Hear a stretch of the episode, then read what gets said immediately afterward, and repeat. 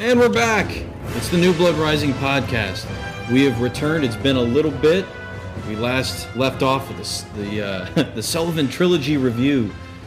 Man, you guys, I'm so happy people stuck around for that because I, you know, it, when we put that one up, I was like, I don't know if people are gonna come back for that, but that's all right. Hey, you know what? We've got some new material. This is gonna be fun because now we are covering an interesting transition in WCW. Before we dive into it here, I'm William Rankin, is of course joined as always in this this journey through the end of WCW by Jason Kiesler over to my left, Charlie Stabile here to my right. Changing Guys- it up a bit. That's We're- right. We're coming through different audio channels Yeah. this week, folks. So we're talking about April 10th, 2000, the reboot Nitro. Initial thoughts, guys. What do you think about it? this? Is when everything changed. Uh, It's funny they had three weeks of programming after s- uncensored. It seemed like, and then they just were like, nope. no, no, no. This this is not going to work. Before we get started, I do have a surprise. What's that? Uh, it's been a couple of weeks since we've we've recorded. I've worked really hard. I got us a sponsor. So I'm ready. Yeah, I got us a sponsor. So I got some copy here. So New Blood Rising podcast is the first and only podcast to be sponsored by a business that is no longer in business and is brought to you by the WCW Nitro Bar and Grill. Are you hungry enough to break the Goldberger's undefeated streak? Will you tap out to the Crippler Crossface cheesesteak sandwich? Or maybe you should start at the mid card and take on the appetizer formerly known as Cheese Fries Iakea. Well, you should come down to the Excalibur Hotel and Casino at 3850 South Boulevard at the intersection of Tropicana Avenue in Las Vegas, Nevada. But you can't because you didn't. But the WCW Nitro Bar and Grill, where the big boys ate. that took me a whole five minutes. That's right. Yes. Before we get any deeper, of course, as well, as a reminder, the New Blood Rising podcast is a part of the OSW podcast network, which is a part of piledriverwrestling.net. Please go check out the rest of the shows. There's a plethora of shows, some that are covering reviews like what we're doing, some that are talking about wrestling in real time right now that's going on, like with what uh, WWE Money in the Bank coming up in two weeks, things of that nature. So go please check it out. That was a nice little plug. Thank you. Don't, don't ever do it again. What? Sorry. we, got, we got tons of money. Never fucking do it again. That's right. Major way. That's the first That's major the league first reference major of the league reference. podcast. I love Great. it. Look at this fucking guy. All So right, my question is, I can't have fun on this. I'm just podcast? kidding. I am just kidding. The um, you made a great joke though about the Bam Bam. What is it? The what was it's a this? smoothie. it's it's a Bam Bam. It's a strawberry and banana smoothie with protein powder added. Because when I think of health, I think of Bam Bam Bigelow.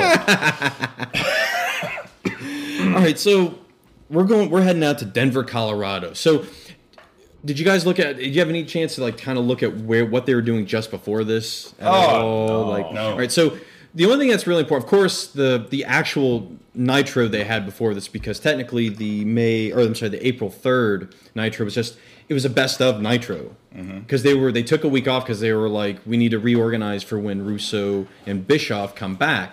So they did this the week before they do this recap show where they uh, they go through the best moments of Monday Nitro, obviously from years ago Years ago. yes. and it ends like and of course they're talking about they're they're trying to plug the fact that Russo and they just go ahead and mention it right on air that it is going to be something new the following week. So there, it, there's this line though that Shivani drops. He's like, "This is how good Nitro used to be." He actually says that on the recap. Oh my god. Now, the Nitro before this, the last like live Nitro in this transition was the one at Panama City. It was the one outdoors, and it's the one where Hogan is in the ring, and then out like miles away, the wall is on a building, and he signals for the choke slam. And Hogan, you know, obviously since nobody can really see him, it's like that's the wall, brother. That's the wall. it's awesome. No, I don't remember. It's also the match where Sting pinned Luger in the water. Ooh. He pinned Lex Luger in the water. Is that for that cake? Yes, Thing- that's okay. exactly where that comes Alright. from. And I bring this stuff up because this was like it- these are a couple of little zany, you know, kind of Kevin Sullivan esque things that we're seeing because when this Nitro begins on April 10, 2000, there is a completely different vibe. So how do we so how do we start this show? Well, in you know, kind of typical Raw fashion, a lot of times, and there's this big kind of announcement thing. We have everybody who's kind of useless in the ring. Well, the You the, know- the good people are in the ring. the useless people surround the ring. Nevertheless, I, I'll admit this. I knew who some people were. There were a lot of them. Like I have no clue who that is. A lot more ladies than I'm used to. see. Like, where are all these? Oh yeah, ladies? yeah. It was Molly like a- Mm-hmm. Holly was one of them. I forget. I'm I- I'm blanking right now what her WCW name was. It was like a who's who of who gives a shit. and, and it goes back like the problem that you know we're see, like that everybody knew about. Well, after the fact, of course, with WCW was you had way too many people that you were never using on the payroll that are on the roster. Mm-hmm. and but they fly out every week for TV. so Oh, again, we see kind of just these unrecognizable people. But then, like as we see a lot of times now with Raw when these things happen. Now that the cameras are on, we're gonna bring out the big guns one by one down the aisle. We get um, you get Booker, you get Vampiro, Scott Steiner, The Wall, you get The Van Wall. Hammer. You get Van. Van Hammer. Van Hammer, dude. What?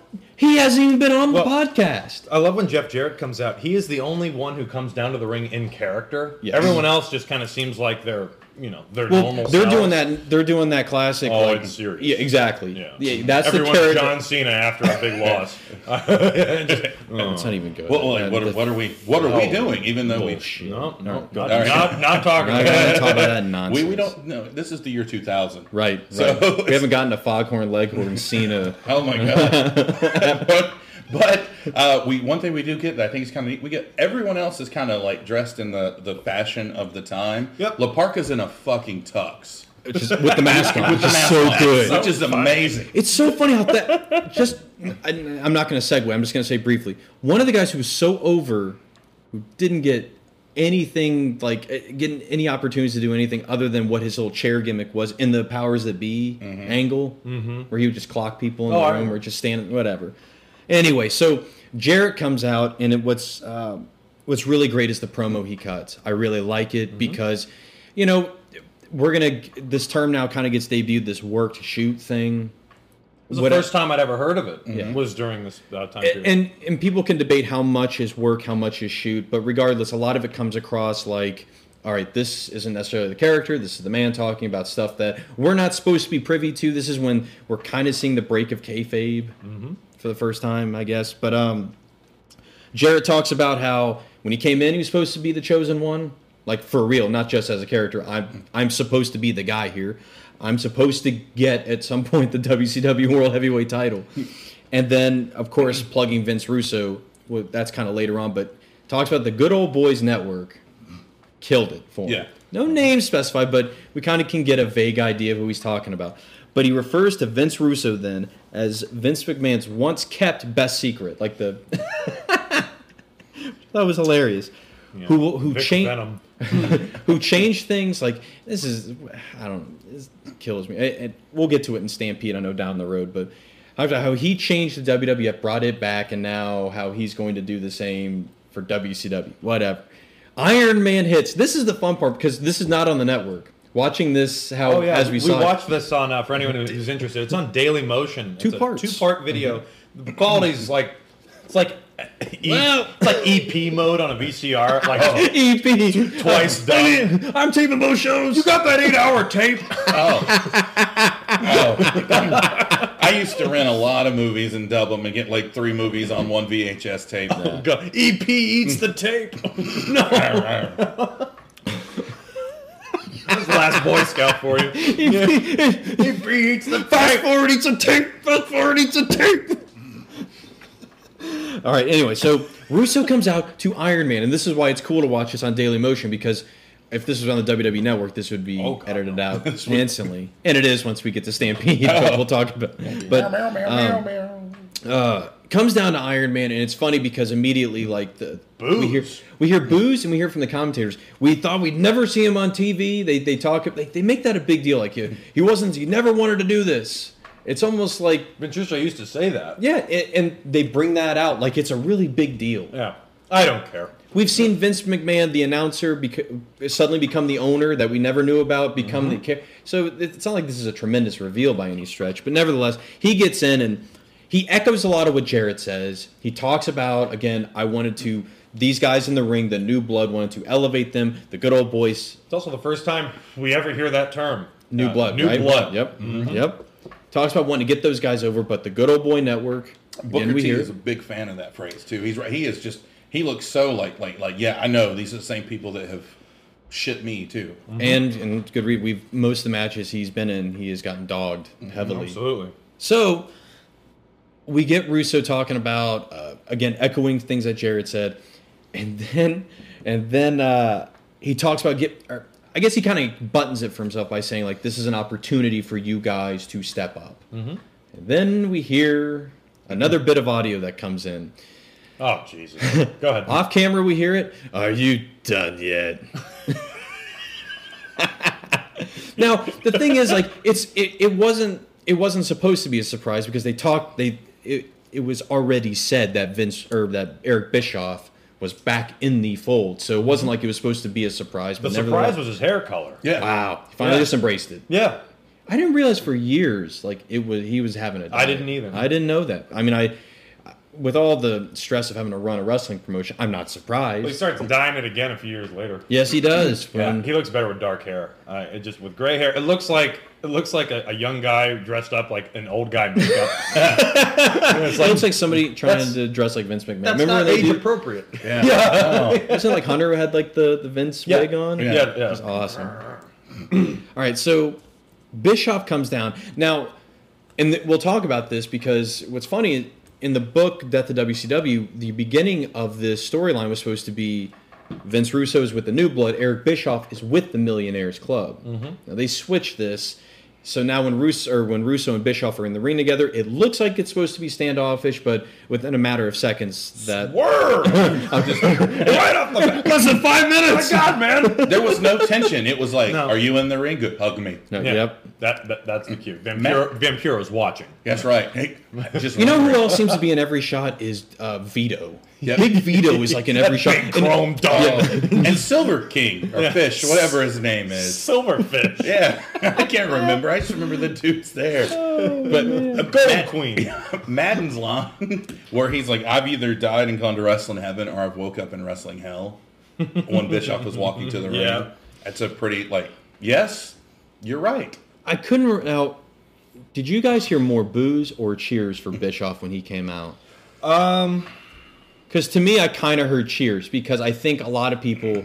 Oh still- yes. Like he's the real savior. Yeah. Like this is a guy who This could is really do our something. guy. This is our guy. Yeah. Mhm. You know, and, and and I was more excited for that too. Even from even being a WWF guy, it's like Eric Bischoff knows how to run WCW to a point. Exactly, to a point. But Vince Russo, you know, it just it didn't work the last time, Mm-hmm. and, and I, he's just has he's such a polarizing personality anyway. This is what's fascinating here because we've seen we've obviously seen Bischoff. We've seen him do heel.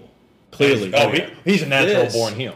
This is interesting because now he decides just to dog everybody that was a hit in like the the heyday of Nitro.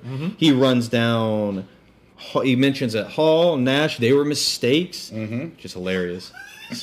Sting, Yeah. which um, Sting was he's kind of around before you, buddy. Yep. It's awesome. Sid, DDP, Yep. and then he gets to the coup de grace. But he doesn't mention his greatest mistake of all, Glacier. He was not a mistake. That's why he's not mentioned. I had this written down. I was like Scott Hall, Glacier. Kevin Nash, Glacier. Sting, Glacier. DDP, Ernest the Cabinet. Notice we don't say Mortis because Mortis actually worked. That's right. At least I thought he. I, I dug I liked Mortis it. a lot. Oh, I more than liked did Mortis. Glacier. Um, I do love though. As soon as he drops these names, we cut to which might be one of the greatest frames of all time of all of all these said guys gathered around a TV, and I was like, "This is, the greatest stable of all time." If these guys actually Yeah, ran, murder the stable. I mean, Sid, Yeah, Lou- Luger, Elizabeth. and Sting. and it was just funny as hell because I was just like, you know, with, again, we just a couple weeks ago, we Sting and Luger have been carrying on a feud for a bit, and all. Reboot. Uh, you see, Kimberly and Liz, they definitely had they had a great. They were part of the the Macho DDP feud from years. It was just cool. It was such a cool look. But of course. Things never change in wrestling. Everybody is standing watching a television, and, and it's Where like are the chairs? It's like a, it's like a I, I, this old Oh, it's a, it's a CRT television. They probably got they probably had the Sega Genesis on pause and switched over the TV input. So you don't play Nitro right now. Put on pause. I don't care if you got the disco unlocked. It's live. the cr- and uh, one thing I did love is like the crowd pops huge when they cut to that image. Oh yeah, I don't know why. Like I just dug it because it was like this this you're already starting to feel anticipation. This could be fun. Oh yeah. Because I could buy every one of those guys back there, even Luger, who we dog sometimes for his punches being weak. I could buy them all just wrecking the guys in the ring. Yeah. every one of them. In one big fight. One- Like, like, we're, we're talking about a brawl. oh yeah, Yeah. We're Like- going. We're going to the crowd. forever. Oh, God. So Bischoff uh, he, he apologizes to the New Blood because in a way he is technically kind of responsible for Yes. keeping a lot of those guys down. He apologizes and he says that, you know, he's fully behind the New Blood, the new WCW. He calls out those all the said guys we talked about. He calls them out. They all head out to the ramp and it's it's great because again another image of all of them just lined up Oh yeah, it's great actually seeing them like on, on the ramp. this is when it gets funny because I, I reading this at Death of WCW was interesting because when you hear him say, "Hey Sid, no softball game," Ooh. like they're throwing out these digs. and- they're little tiny jabs, but they they start getting a little worse. well, the the argument I think that well they're worse for us what we know now. Back then, people had no clue that Sid No. played softball. no, I think no, for the most no, part. and I didn't either. and yeah. and then of course when he drops the line coming up, the scissors comment. Ooh. I don't My dad told me that uh, like a few years before. Oh, so- he, he read that in the paper somewhere. So I, knew- I I was aware of that. when he What, uh, what is the story with the scissors? Arn Anderson, yeah. uh, like they got into a fight and something about uh, at a bar. It's always a bar. And Sid like stabbed Arn Anderson with a pair of scissors. Yeah. Uh, Which we talked about once. They made Yeah. up for it. Yeah, yeah, Like, it's- like it's a Arn's really cool like it's moment." okay. It's well, I think I think what was the cool, the really cool moment that they talked about was Sid walked over to him, Mm-hmm. and like Had one too many PBRs, man. huh? Oh, it's just it- it's funny how like with, with wrestling guys like you know it's, all you have to do is just break Own the up, ice own up to your shit. and you're good. yeah, that's that's a weird business. Bischoff kind of continues. Like he he goes all he, he wrecks on DDP some more, talking about how he'd still be what running a bar. Running a bar Yep. and um, yeah, something like living in a trailer park. like Like Florida, no less. When you hear people talk about DDP, like either in past tense or like in this situation, uh, and it's and they're talking down at him, they're always referring to him as like trailer park. He never came off to me that way. You know, it's I always thought that was very strange. Like, because I mean, he was a guy who's in good shape. I mean, he, he had tattoos. He had a good look. He had a good, look. really good look. But everyone's like, oh, it's trailer park. I mean, it's not like he's Henry Godwin or something. so um, he turns to Sting and he says he was the one who rebuilt his career, which now we learned years later. Scott Hall had a lot more to do with that, with the suggestion did. he made about the character change. Um, but that's not the end of it because Vince Russo decides he wants to get in on get in on some of this. He decides he wants to go after Ric Flair. And he says that Ric Flair is a piece of shit on his shoe. And he will scrape off that piece of shit and flush him down the toilet. All right. This is tough to take, even. Yeah, it's it's because it's a work shoot, but you you can feel that Russo probably believes some of that, yeah. which is just beyond awful. Like Rick, Rick Flair is WCW to me, you know, Right. and he's the reason that company is, was such a success early on. Anyway, He- he- he- Absolutely. he was a flag bearer for them. I mean, I love Sting. But it, it's it's it's both of them actually, but I think more so Flair. Yeah. So it's a complete disrespect for for what came before, and I I'm, I don't like that. I never did. Even in Attitude Era when they made fun of '80s wrestling, Well, and- I never liked that. The funny thing with this also is Flair and Hogan, the two guys that really got run down heavily by Bischoff and Russo, aren't there. no. So now, like we ha- we're gonna act, now we're we're gonna be anticipating. Well, what's the response to this gonna be? Before we get to that, of course, Russo drops. Uh, this is more of like how his shape of WCW is gonna be going forward. All belts are vacated.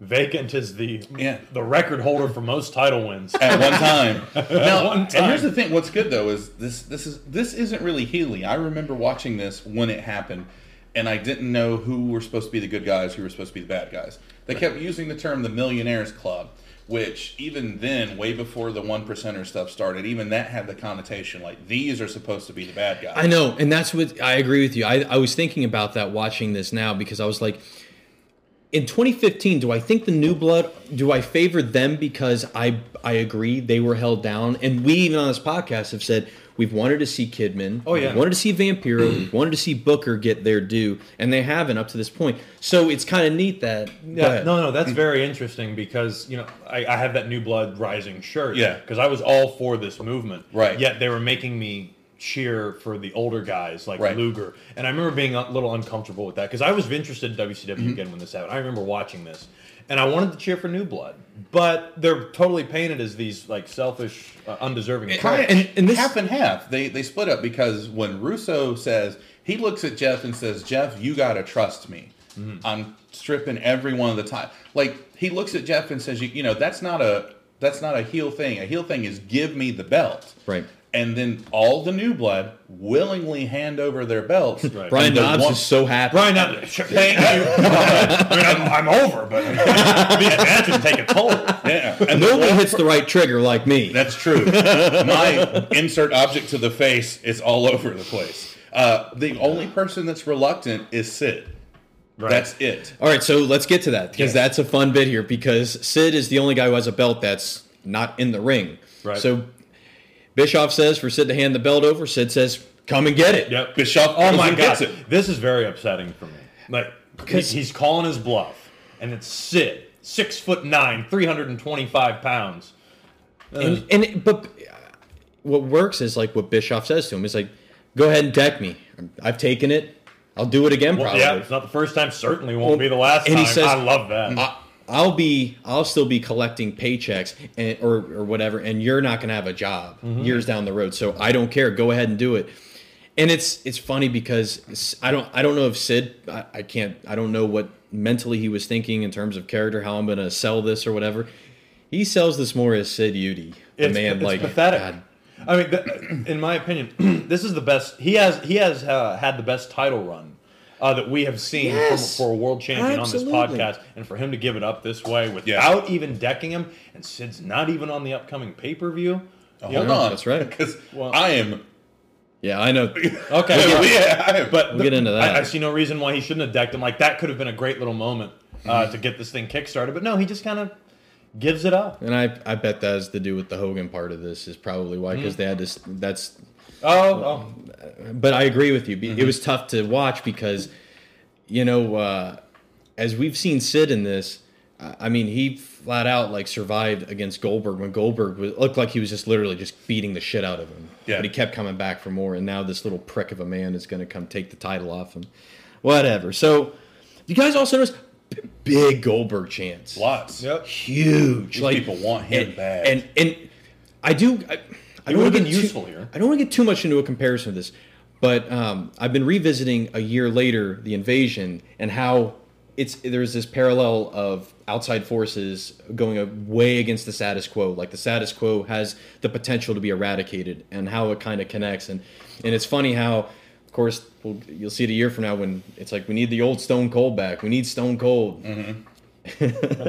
but I know I, I- it's it's tough not to go any further than that. But Maybe we'll stop. one day. Yes. Maybe one day. So we head to commercial. Everything's been stripped. Everyone kind of makes their exit and whatnot. We come back. We get a video recap of. Oh, I'm sorry, I forgot. Hogan? We get we Hogan. End, we Yeah, end he it- arrives. Hogan Hogan comes out in his CM Punk shirt that doesn't have the logo yet. It's it's the same fucking shirt. It's awesome. One hour tease was late. Hogan's walking into the arena, and what's awesome is we know that he hasn't seen what's happened. So, like, just as fans watching characters are like, "Ooh, h- how is this gonna go down?"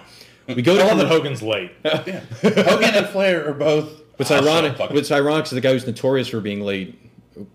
Supposedly, was must have been on time because we see him later in the Yeah. stands. Oh, it's so depressing. Oh yeah. It's all right, man. It's so sad. You want your All right, axle now or later? So what we hear is that uh, coming back from commercial, we get the video recap, what happened again, just uh, the highlights of this like 20 minute promo session. It must have been early Yeah. on. Fake Nirvana hits the real fake Nirvana. Yeah, yeah, not the even the raw. fakers. It's the real Once fake again, I Nirvana. forgot what I was. was watching, and I was like, "Hey, I know that." Could, Oh, oh, Leo, Leo, pretty timely. It's it's the like holy shit. It's the real. Now, now, why is this hit? So DDP's coming out. He is going to be facing Lex Luger. Lex Luger. Why?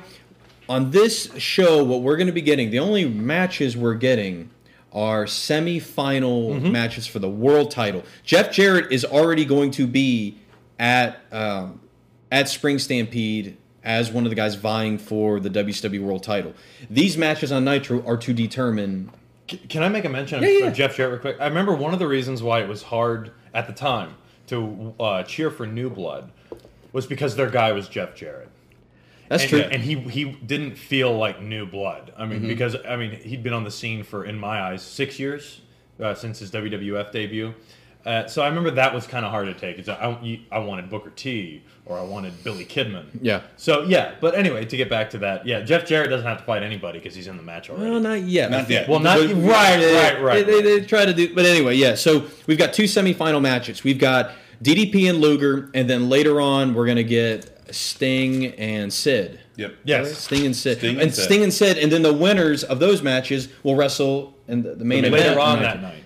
It's a little King of the Ring tournament. Yeah, we, going on. we got some guys working tonight. Did you catch Mark Madden's great line when DDP came out?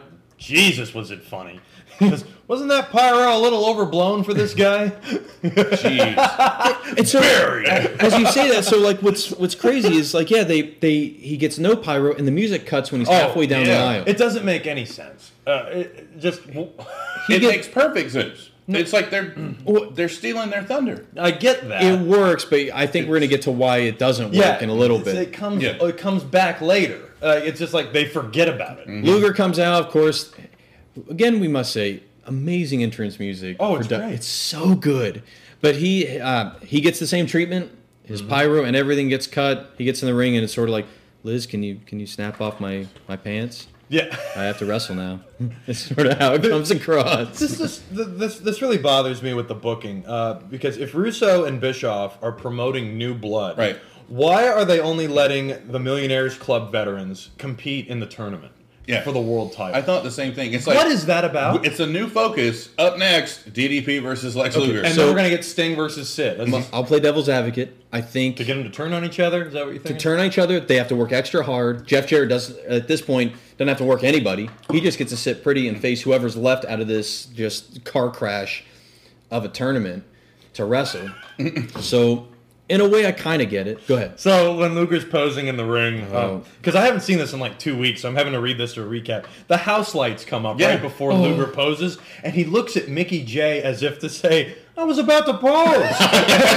kind of just shrugs at him, and Mickey J is just like, "Man, "Ring the bell!" it's so good. To preface, like the matches we see on this card it has n- work rate and everything I, go out the window, and I don't think I was really expecting much because what feeling what was going on after this like i was like i, I just want to get i fat, i got infected by the vince russo thing of oh, i just want to get to what happens next now Yeah. i hate that but that's how i got bitten by that because that's what he always notoriously said about wrestling is oh people don't care about the beginning and the ending and then whatever happens next and that's it but just a pre- yeah we're not going to get much from work in this No. i don't even know how long this match goes maybe two minutes, three yeah minutes. seems like it Before the the interference. and then we get well who it's bagwell Yeah, yeah, they Buff. bring in Buff and they, to continue an old storyline. Um 'cause because he gets awfully rapey with Kimberly outside the ring. It's like, didn't we didn't we do this like three or four months ago? Mm-hmm. Hey, Liz. Hey, yeah, you. Mm, I'm coming over there. You heard of me? but see, they he Buff in the past had programs with both these guys because when he was the NWO, That's right. he- he was really up against Luger. about the best body. And Yeah, yeah. I remember. and then it was that. So I mean, at least there's some consistency there. It's like because he jobbed to both of them essentially through, except for the he beat DDP at the pay per view. Yeah, he- Yeah. Yeah. Which was good. That was some continuity I kind of enjoyed because it was like, yeah. that was right the on. connection I made. Yeah, he- totally. Diamond Cutter. one- Diamond one, Cutter, three. one, two, three. Yep. So DDP heads on.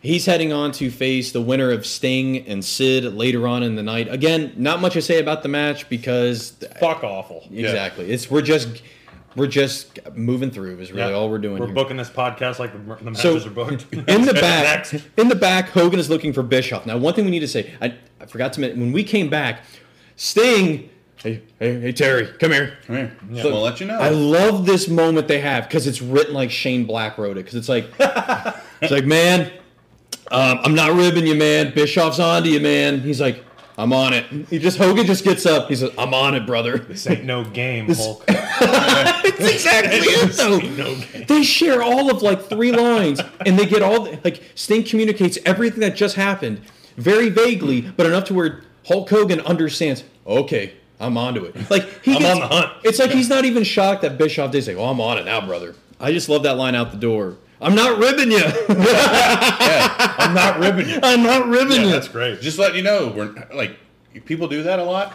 Hey, this guy said some shit about you when you weren't here. Uh-huh, he didn't.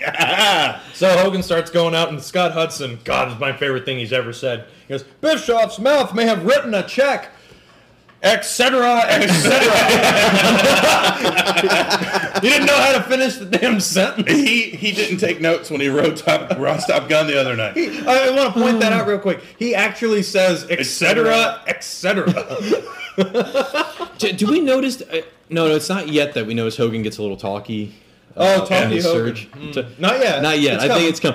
But Oh. it's it's uh, what's good. Two fun things are going to be fun watching tonight. Are guys backstage looking for somebody? Yeah. It is There's a great. storyline back here somewhere. Everyone everyone goes on a fucking rampage at some point in time. the real matches are going on backstage. Mm-hmm. Like, that's the real show. What we're about to talk about next might be the oh, highlight of the show. baby. Oh, the So- match of the night. Tank Abbott comes out to a pop louder than he ever should deserve. Oh. Yeah. But he does this. He it he he earns it after this. Yes, he I does. gave this a five out of five. the very first five out of five. Ah, this is so good. I love it because he grabs a mic, which made me cringe initially. No, Oh no, no, no! It made me scoot the chair up. this, this I didn't isn't- wanna miss This isn't anything. like our Lord and Savior Scott Steiner No. grab- Oh, grabbing a mic by any means. no, no, no. He says he isn't a wrestler, and he says wrestler. He makes a point of saying that to once again insult you know the fans. He's a shoot fighter. He doesn't know a wrist lock from a wrist watch, which I think Steve Austin must have been watching. He wrote that. Hey, that's goddamn. not bad. I got. I got promo material. put shit or on my watch and use it 15 years later on a podcast. But he can kick your ass. He calls out Goldberg, which I think we've all been We waiting all know for. what's going on We've been, with Goldberg. we've been waiting for this for a while. I could call out Goldberg. Yeah, I mean, and I think the way Tank Abbott has been booked, this is what we've been eventually waiting. Oh, I remember Happened. wanting that match to happen. Yeah. yeah. at Did the you? No, I did. I did because I wanted to see Goldberg kill this guy. Oh, He says he co- and he knows Goldberg's hurt, so he says since he's hurt, I'm going to beat up innocent people instead. I like that. Yeah. that's a good idea. And and that and that's also an, it, nice continuity because he's been wiping out his head of security, Doug Dillinger. Right. But the thing that's Poor yeah, Doug which he Jones. should have just kept doing that because he picks the one guy that will make null and void any heat that goes for know. him like impossible. I, I I cannot boo a man who Charlie, does who does he go after? Go. Oh, Mark fucking Matt. which is good because Madden's egging him on. Get him! Oh, tear them up! I don't know who Yeah. you're gonna get, but I hope you get him good. Oh, he did. oh. Oh man, and he strips his shirt off and rips him, and Tony Schiavone and Scott Hudson are just looking on cautiously. It's another great Scott Hudson line. Should we get in there? He, what's great is that the pay per view coming up, they refer to this. This this gets a verb. Is you were tanked last Tanked, Monday. yep. And he's Getting got tanked. that fat black eye, which is great. Because yeah, he and I he love, eats it, and it looks rough. It does. It look looks rough. a little rough. And and I and that's one thing I respect Madden for because it to take a beat like Tank Abbott's no slouch, and he's not the kind of guy I expect to like really throw in like. he's not going to pull the punches. Not gonna pull him at he's all. gonna pull a knife. He's gonna push it. He'll, he'll pull a knife, is what he's. I Thank God it was will fucking kill you. Yes, thank God there was not another jacket. No, you keep the jacket. You keep the jacket. just, just take this, leave us alone. Oh shit! I Just Matt, Mark, Mark, run! Why you're wearing a leather jacket? Jesus Christ! He's just like cut through the crowd. So he wipes out Mark Madden. He's gone for the rest of the show. Yeah. Oh, it's awesome. awesome. The So whole good. show. Five out of five, dude. It's awesome, and and it's like you said though, kills all the heat because everyone, I think everybody who's seen Mark Madden on television in place of Bobby Heenan has wanted this. Oh yeah. absolutely. Do you think it? I mean, yes, it it, it just kind of really killed all the heat that Tank got and almost made him babyface. But then at the same time, um, Madden. eh, That's another confusing thing is Madden is very pro new blood right from the get go. I mean, they all are. All the announcers are, which is also weird. But he's so pro, and then Tank basically takes out the voice of the new blood at that commentary table. So is he new blood? Is he not? Right. Then And I mean that kind of goes back to the NWO WCW storyline, where it's like you had some guys that were actively against each other from both sides, and then you had some guys like in WCW who were like, I, I really don't, I, I'm really not involved in this. I don't have a dog in this fight. Uh, my beef's with the Dungeon of Doom. I'm Yeah. sticking with that story. That- that's my yard. That, that's not my yard. That's my yard.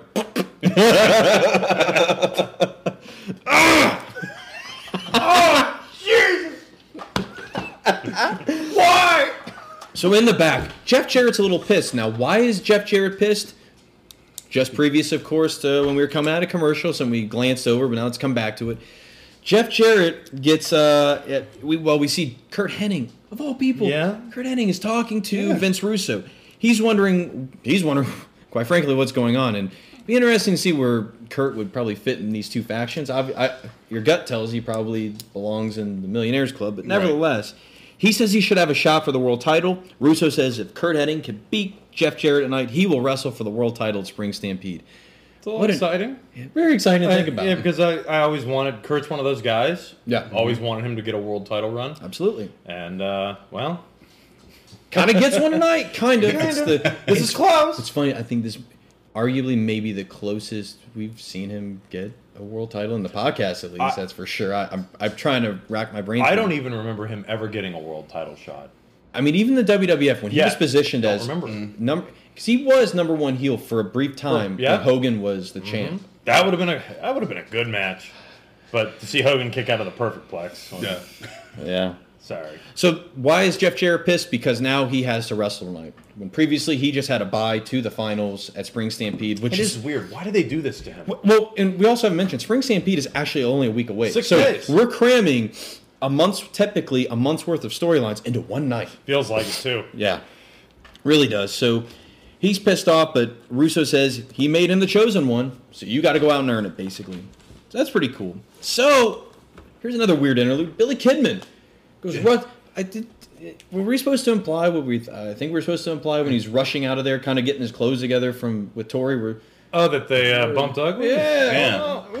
I just had sex with this lady. Time to go run down Hogan. we were comparing scars. got into it. Feel. Feel the texture. So, um, Kidman's exiting out. He has something to do. He's very com- like it's like inspiration has struck him. He has something to do. He is heading out. Why we don't know. Hogan finally gets word of where Bischoff is by of all people Terry Taylor. He's on the Red Rooster. Red Road. Rooster sold him out. He's perched. He sees everything. We had a commercial coming back. It's Hogan still on the hunt. He knocks on the door, and it's finally him and Bischoff. They get to have their moment finally. They go into well, first Bischoff denies what Sting was saying about him, going what's going on about him and Hogan and everything. They go inside a room, door shuts. We're left in suspense. What could be going on in here? We don't know. We're gonna find out very soon though. Because all of a sudden, Billy Kidman's awesome music hits damn, it's awesome. Comes out with a microphone in his backwards hat. Well, it is the year 2000. He is a white kid. Oh, I mean, it, it works for him. I, I, I love Kid. he's got the man. yeah. He's got the look. yeah. And the one man I want to address is the biggest egomaniac of them all, Hulk Hogan. I think I know where he's going with this, Tony. That's right, Hulk. For weeks, you've been bad mouthing me. You've been saying, you've been talking about my size. And yeah, Hulk, I may not have a body that you have. But I have two things, Hulk, that you can't take away from me, and two things that you will never have. And that's heart and talent. Whoa! Oh, And Hulk Hogan, oh my God. We all know the only way to get that grotesque orange tan that you have is to be in the spotlight for way too long. Checkmate. So, Hulk, that leaves only one thing that I've waited a long time to do. I'm calling your ass out. He says he has head, been head. Uh, I'm sorry, he's been held down by the egomaniacs. Just kind of nice little play on the play on words there for Like who is- Megamaniacs I or don't- something like that. Hulkamaniacs. Hulkamaniacs. Kind of works. Yeah. Kind of works. Egomaniacs and their needs. Um, being held down by the egomaniacs and their fading careers and their need to hold on This to is those Go ahead. to those fading careers. This no, no, is absolutely. a great promo. It's really by good. Billy Kidman. I 'cause like this. We've never seen Billy Kidman He get flipped the to switch. do this. Yeah. Mm-hmm. And he references, of course, he's talking exclusively about Hulk Hogan. He's going right for the guy who previously, like I'd say within the last couple of months, was on a radio show and said Billy Kidman couldn't draw at a flea market. right, he couldn't draw flies. Couldn't draw flies. I'm sorry. Couldn't draw flies at a flea market, which sets up Kidman for the most perfect response. I, I kind of felt that this was. I mean, that being said, that that gives them some real, You remember what real he said? juice. What did he say? Oh, he said, "Well, if anyone knew how to draw draw flies, it would be a, piece, of, shit like Hulk yeah. Hogan." There you And go. I was, "Oh my Yep. god!" Yeah, Uh, woo! Who would know better? That's Yeah, right. who would know better? That's it. He brings up Hogan bad mouthing him and says he has two things that Hogan will never have, which is heart and talent. oh Yep. And, and Makes fun of his bald so- Mm. spot, his tan. Yes, he does. yeah. Because who? How's he Hogan's get? bald spot never usually gets called out. in No, no, any no. kind of like And the only time Hogan ever poked fun of us, remember he wore that wig like that one time. yeah. That little- that- he, he tried Or to- when he had the s- short spiky hair, that was Yeah. like, what the fuck is that? who the hell is Happy Gilmore? I don't know. Look at this fucking guy. Do you think this is too big of a jump though for Billy Kidman? I felt this kind of like On this night, no. Not on For a this reboot, night. like unless it was like the same writing, the same continuity with storyline. Sure. If Vince Russo just said the last line of that big massive promo in the beginning was, "This is your opportunity to step up," he just did it. I'm calling out Hogan. Like, let's call out the big guy. Yeah. Might as well. And it's so cool. Uh, what was I get? Uh, Kidman asked if his balls are as big as his bald spot. That's the line. Yeah, that's the it. line. That's the line. Uh, I've noticed a trend with the promos tonight. Uh, th- We used to talk about these. There- There's a lot of you know, You know. promos. you know. I, I call that also Shawn Michaels like interview answer questions. you know. Oh, well, you know something. I was uh, I was Nick. no, I don't know. I mean, that's why I'm watching. I know. I don't If know. I knew, yeah, I'd be watching Murder She Wrote. What's great is Ooh. so they they tried to do some intercutting here. So as as Billy Kidman's dropping the bombs, Hogan exits out of the God, he has traversed the entire. and, s- and he catches right as he's dropping the the balls are bigger than the bald yeah. spot. There's the entrance. Oh, There's another. t- there are so many TVs in this freaking Yeah. hallway. He catches it right that moment. Oh, that's it, brother. Yeah. I don't know what else you said, but Hogan heads out there, still gets massive pops. Can't it's undeniable. Like he's Hulk Hogan. He's undeniable in that category. He gets in the ring. Who the hell do you think you are, Kidman? You give the young guys a bad name in this business. He tries to go for the low blow about it's Tori Wilson that's held you down and that whole thing. What other notes you have on it? No, I'm trying to remember that the low blow. Um, Well, I he just says something about Tori and Billy Kidman. And just he- oh, immediately oh, an comes actual up. proverbial low blow. Oh, yeah, yeah, yeah, yeah. Kidman unloads, we get a brawl, and again is what's funny is no matter how I wrote this, no matter how good you are as an up and comer, fans aren't going to leave Hulk Hogan. They never will, and we'll see that in Toronto in a couple years, Sure. which is awesome, which is a great moment. But uh, nevertheless, in this regard, we get a nice just. They go outside. I think they go outside. They're inside. They're all over, just kind of going at it and everything. The real button on this becomes when Bischoff comes out. Mm-hmm. Yep. How, how he's going to provide the climax of this. So Bischoff comes out. He gets a chair, and you. It looks like he's going to help Hogan. He Well- just ran him down. Scott Hudson ruins this. What, what I'm he did sorry. there- W- when there's a swerve coming, you never overemphasize the fact that the guy that's coming in to do the interference is coming to attack the guy that you think that he's coming to attack. He's like, "Oh, he's coming to help Hogan. He's gonna help. Ho- he's gonna hit Kidman." I'm like, "Well, you've said it like eight times now, Yeah. So- so, I know that he's not." I like that you bring that up because remember who is the third man at Bash of the Beach? Oh When- yeah. When he comes out, it's Bobby Heenan who goes. Oh, it's, Heenan kind of ruins it too. Yeah, And he, I didn't realize he got heat for that. he did. He got heat for that because they felt like it spoiled it. Which I'm like, at that point, I'm like, I- it it's literally about to happen. I don't think it spoiled anything. No. Oh, did he do it right as Hogan hit the hit the turnbuckle to do the Well, leg drop? he, he's coming out. He's like, everyone's like, oh, Hulk Hogan's here for WCW, but whose side is he on? but whose side is he on? Right. Sorry. Like no.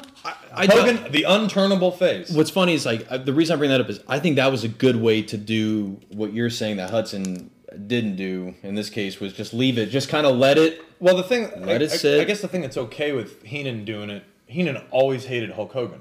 that's Very one of the true. that's one of the That's a thing- good point. It's Yeah. one of the things that's very cool about Hogan's turn is that um, Bobby Heenan slowly morphed into a face commentator at that time. When he was a heel commentator, he hated Hogan. Yeah. When Hogan became a heel himself, Heenan still hated him. Yeah. Yeah. So it, it, it I can let that go. Yeah. Because they have a history. You're right. Hudson really does. Kind Hudson Of, sucks. I, I like Hudson as a commentator. He's just I. Everything he this says point- sounds scripted. Yeah. Well- Almost every single thing. I I, I don't like his cadence. Uh, just the way he delivers his lines. It's just it sounds. I gotta, I gotta ask this. Like the, I mean, to me, I, I mean, we know it, but there was no, there was no anxiety about who Bischoff was going to hit. I'm, you cut a promo like you cut at the beginning of the show. Oh, that too. I don't think you're going to come out and help Hogan. Mm-hmm. Like, especially when you do the when they went to talk the lingering "Who saw me walk into this room with Hogan?" turn and Oh god. yeah, Oh, that's bad. Disney Channel bad guy esque look. He Next on Girl Meets World. Oh, Topanga. have a So baby. Bischoff has the chair. We he doesn't give it to Hulk Hogan. Instead, he unload. It's a pretty decent chair shot. He does the, the the sliding kind of chair shot. Oh, you the, know? the Grays. Yeah. Well, it's good enough for a waffle. Yeah. Scott Hudson says Bischoff waffled Hogan. Waffled. and yeah. Oh, Hogan. no- no quickly time. blades, quickly blades. Yep. And the chair shot busts Hogan open. This is.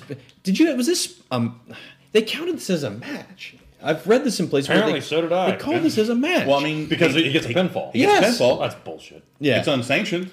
well, and see, this is uncensored. God damn it, you got. You got it backwards. Yeah. Everything is uncensored, but uncensored. But Kidman nevertheless gets a great moment of heat by getting to count Hogan one two three by Bischoff's hand, which is This is actually um, the Tank Abbott I- ironic thing, uh, notwithstanding. This is my favorite segment on the great show. segment, yep. Hmm. I, this is the only one that I actually think really works, uh, or works as well as it possibly could. because we're about to get. An, Oh, it's all down. Nope, par- here. We get a parallel segment, or it's an attempt to kind of parallel this segment. Because guess who's now arriving? Uh oh. It's the Nature Boy. I I, lo- I love Flair uh, when he arrives because he immediately goes to uh, you know the, the basically their version of the truck and he like right rewind the DVR because Ric Flair missed everything. He's like, all right, show me what happened, and they're just like, well, you know, watch, and and he gets it all done in a commercial break. Yeah. Because as Well, he's we watching on all the monitors. yeah, like the Miz. he's getting all got the of angles. them.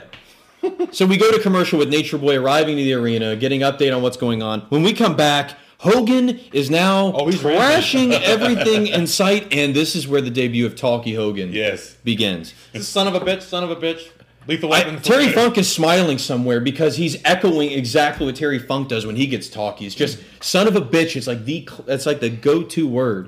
And It's who like is he talking to? he's cutting the Anyone promo. who will listen. he's cutting the promo that nobody's. God damn it! Did he Uh-huh. say fuck? I don't know if it's there. or This there was a time he. It might be during the the pay per view because he picks up like a cooler full of sodas that's full of full sodas and throws. I was like, Jesus, that's gotta be and yells fuck. I don't remember when it is. It used to be like, remember that was our go-to thing. Like, remember we first debuted when Jericho took that bump outside the ring. Of, fuck. Oh, oh yeah. Anytime if something looked nasty, just fuck. I, need, I need some DDP yoga. Fix that. Damn it. Fuck. Flair again. He gets gets the recap at the gorilla position. He did. He, he said what? What would you call? What would you call the gorilla position at WCW? Holy, It's the only. the holy position. 2000. I, I I just call it 2001 because that's always what I refer to Ric Flair's theme music. Mm-hmm. Not not not what Strauss wrote it. I, I know No. Strauss wrote it as something else, but because of the movie. Regardless, Kubrick it- made it his own. Kubert made it his own. Flair comes out. He's he's definitely got. He even says, "I've got the green light to say what I want to." Oh, shit. it's this 1998 in Greenville, South Carolina, all over again. Russo grew up watching him. He says he's the he is the one who has lived this business. He and I love that that point. I lived this, basically saying like, "You're just a writer, Right. I did this for." And when you really take a moment, you think back of like the the classic '80s Flair. Because I mean, in that decade alone, it's an incredible body of work. Oh, absolutely. And I, and I, I, I really believe Flair when he says that because uh, wrestling is his life. yeah, his life is wrestling. Like he can't he can't differentiate the two. No, because look at him now. Yeah, yeah. yeah. He's still that guy.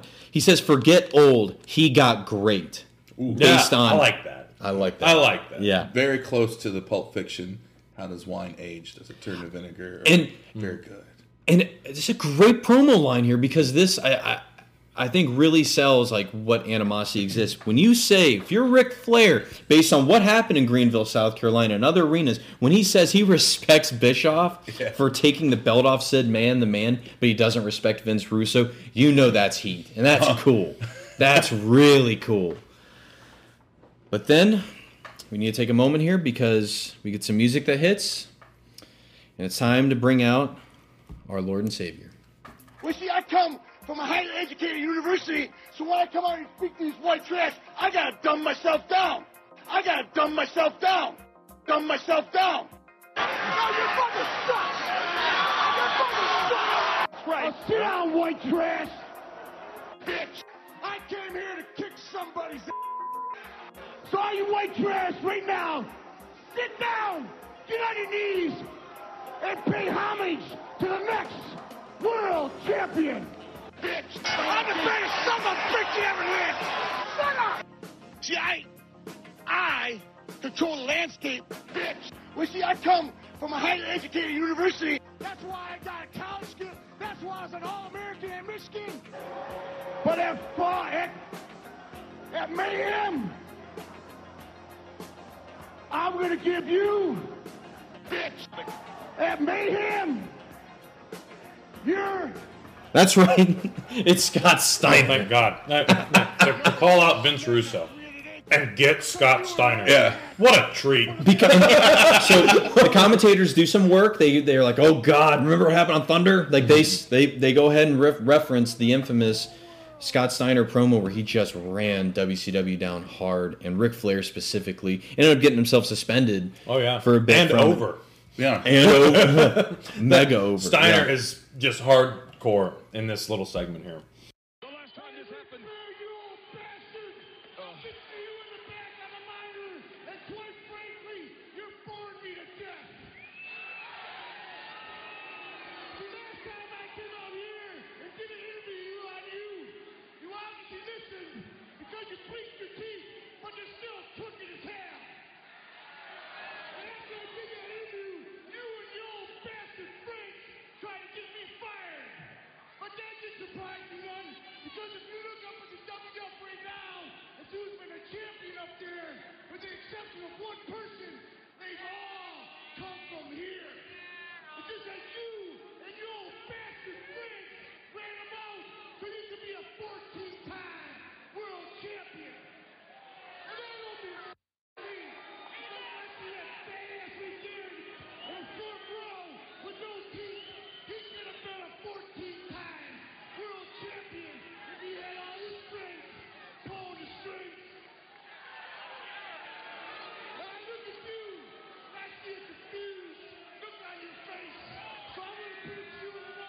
I know there's no way around. I can never bring you up to my level, physically or mentally. So I'm gonna lower myself to what you are, and that's low class, white trash from Charlotte, North Carolina. So see if you can guess who I am now.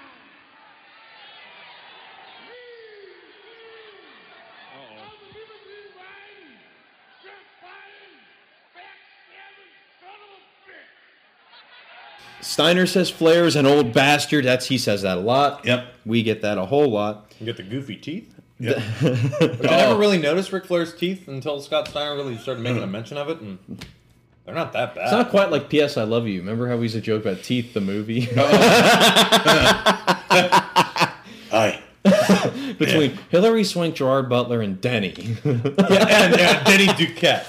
Yeah, oh, Kathy Bates. Yeah, yeah, she's their teeth. the movie. You want to talk about misery? Oh, fucking I movie. know you don't like that. No, P.S. This is Sparta.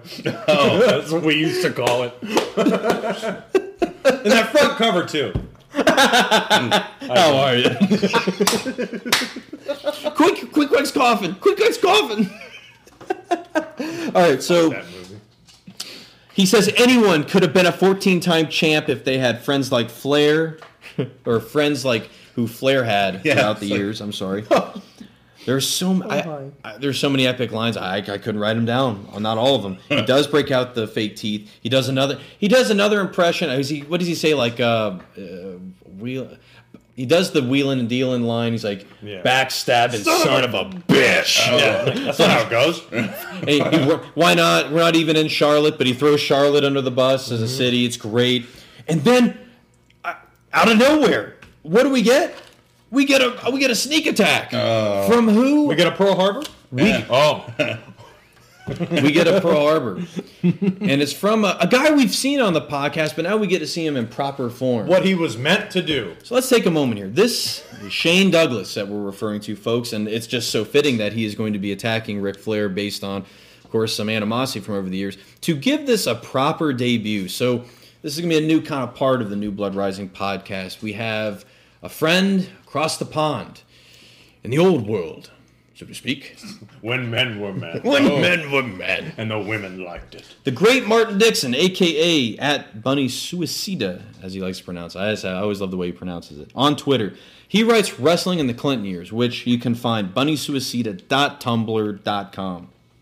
It is a fantastic column about uh, professional wrestling in the '90s, Monday Night Raw, WCW Nitro. Rich, full bodied wine, sensibly priced at a dollar a jug.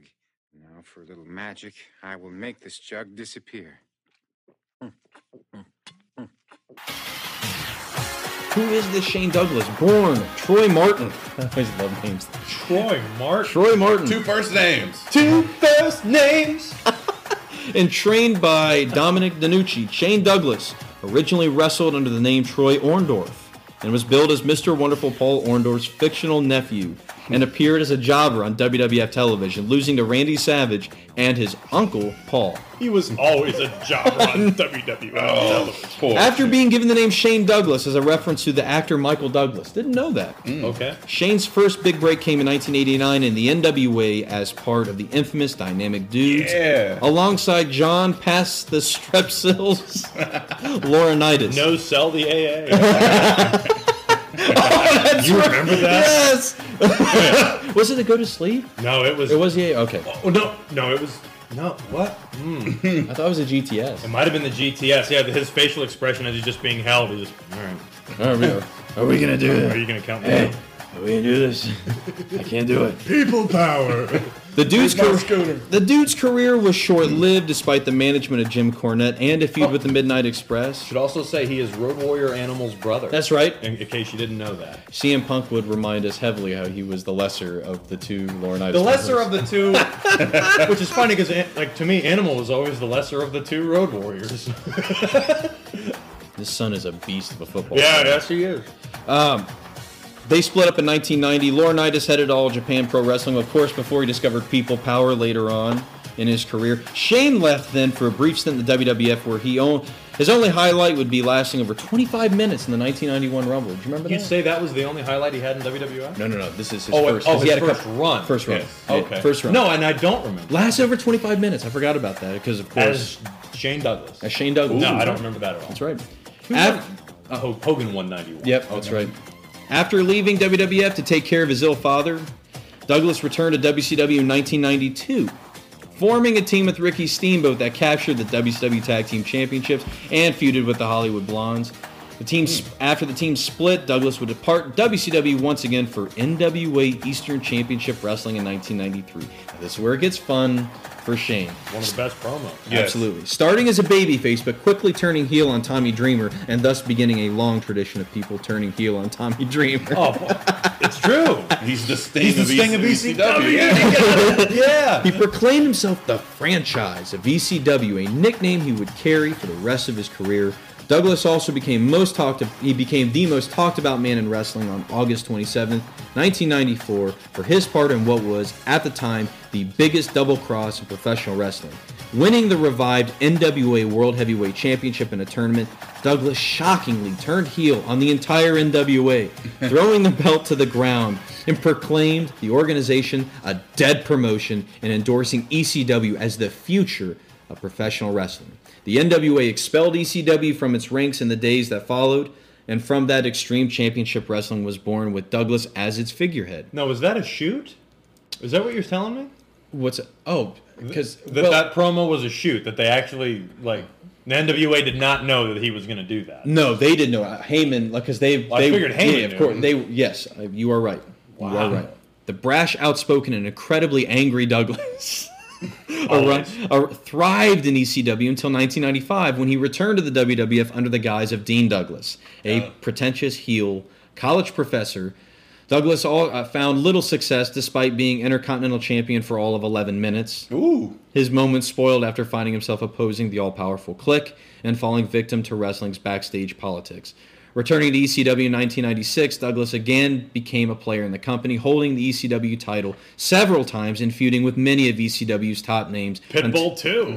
I remember that match. Yeah, barely legal. Oh, Until 1999, a disagreement with Paul Heyman caused his departure once more, where Douglas returned to WCW to reunite with several other ECW alumni, alumni as part of the Revolution, before joining the New Blood on the reboot of Nitro. And of course, all we saw him as was just a guy with a broken arm. For the most part, in our timeline, we Yep. just saw him as a guy with a healing arm. And I stuff. think it's interesting how WWF usually takes a, a character that's really intelligent, really smart, and just makes him an asshole heel. Yeah, Like they- the genius, Dean Douglas, uh, fucking Damian uh, Sandow. Damian Sandow. It's Yeah. like, if you're smart, Your dick. Oh, fuck you, man. Fuck you, buddy. Don't nobody tell me how to do shit. You're not- Jesus is my co pilot. Scott Steiner is mine. Well, apparently, Oh, yeah. Uh, Take the wheel. I'll be your co pilot. apparently, after what we heard of the podcast this week, that's a dangerous thing to Can you do. imagine a Top Gun when he, when Maverick inverts when Maverick inverts the plane? Watch the birdie, you old bastard! Riggs and Scott Steiner in Lethal Weapon. to wrap it up, Martin says about Shane Douglas. Shane, in my opinion, was always a good, if not great, wrestler. I always find his ring work entertaining, but the chip on his shoulder that often appeared in ECW and WCW could get grating at times, and which we have agreed with. Yes. However, there were times that it was perfect, such as his time in the early ECW, where his quest for a world title was completely in character for a man once forced to carry his skateboard to the ring. On balance, Douglas may have deserved a little more success in the big two than he received, but wrestling always has and may forever be a business built around ego and office politics. So that is what Martin had to say. Thank you, Martin, for you, it. We're, sir. Yeah. we're going to be I coming. didn't know a lot of that. We're gonna be coming back because we're gonna have another awesome to nice put a nice teaser in there of a debut coming up Miz? very very soon. With fucking inflated word. Uh. How do you expect a man to be taken seriously in the main event when all you do is an inflated word? I almost rooted for John Cena at that point. Oh, But, uh, I, I definitely rooted for the concussion he gave. oh, man. God, man, that thing's bad. But I, I like how Martin pull, called out the one thing that was very annoying to me about Shane Douglas and the Revolution is all of his the chip on his shoulder he talked about. I mean, it had no direction. It was just fuck America or whatever this fuck you hack saw. Yeah. and, and I mean it's always like this pinpointed at Ric Flair. Notice that made none of my Shane Douglas community cash jokes anything. I like this one because this is another one is I have a focal point Yeah. and and I legit like I don't know why they legitimately hate each other or whatever, but I like like I like that. So w- we got that very recently. I heard um Shane was on. Actually, you know what? No, no. er, Was it Shane and Austin? Yeah, who's on Austin? All right, yeah. So um, Shane very recently with Austin was talking about where the the heat was, and it really centered around like you know Shane looked like a lot of guys looked up to Ric Flair, and when And he saw him for who he was. well when he was wrestling, he was like, "Would you watch my matches? I'd really be I'd really appreciate if you watch my match." He was like, and Flair was like, "You know, yeah, no problem. I'll meet the Undertaker at WrestleMania." I can't do a Ric Flair. I'm sorry, I I can't. I I've tried. Do the woo promo, Ric That's, Flair. that's about it. Um, and then Flair would ask him, or, or Douglas would ask him, "How's my?" And he would just say, "Great." He would just kind of give him like almost.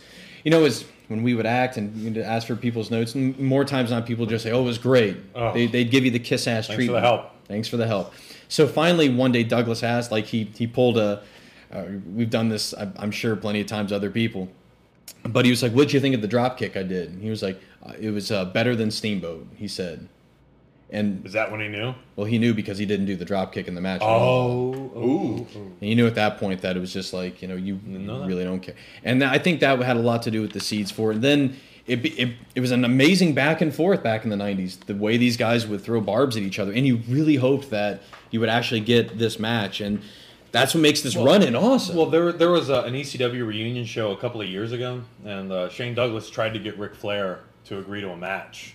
You know, 'cause Shane, you know, he's working retail now, Yeah. and, and he was going to do the show only if he could get a match with Ric Flair. Yeah. Of course, Ric Flair never responded to it, as he shouldn't. Right. Ric Flair was never in ECW. I, uh, it's And- and, and plus Ric Flair's he's an old guy. I really like. Well, I, I just heard uh, Mick Foley was did Woo Nation this Yeah. week, and what was awesome was he talked about like when they did their hardcore match or something, and, or in TNA. Yeah, he was like, "What?" He was like, "What? What the hell am I going to do? A knee drop and a, a woo?" He's like, "I don't wrestle hardcore. I don't know. Like, I." He didn't think he could make it Oh, interesting he with could. Foley. Oh, Ric, Ric Flair's had some of the most violent matches. And and that's and that's I mean that's where he sells himself short because I know sometimes like as we talk about with St- a Sting Flair match is the same no matter what over the Right. years. Is it for the title? Now you get the Were they get the friends pepper. last week? Are the horsemen together? Uh, is this is the Black Scorpion in play? All right, so.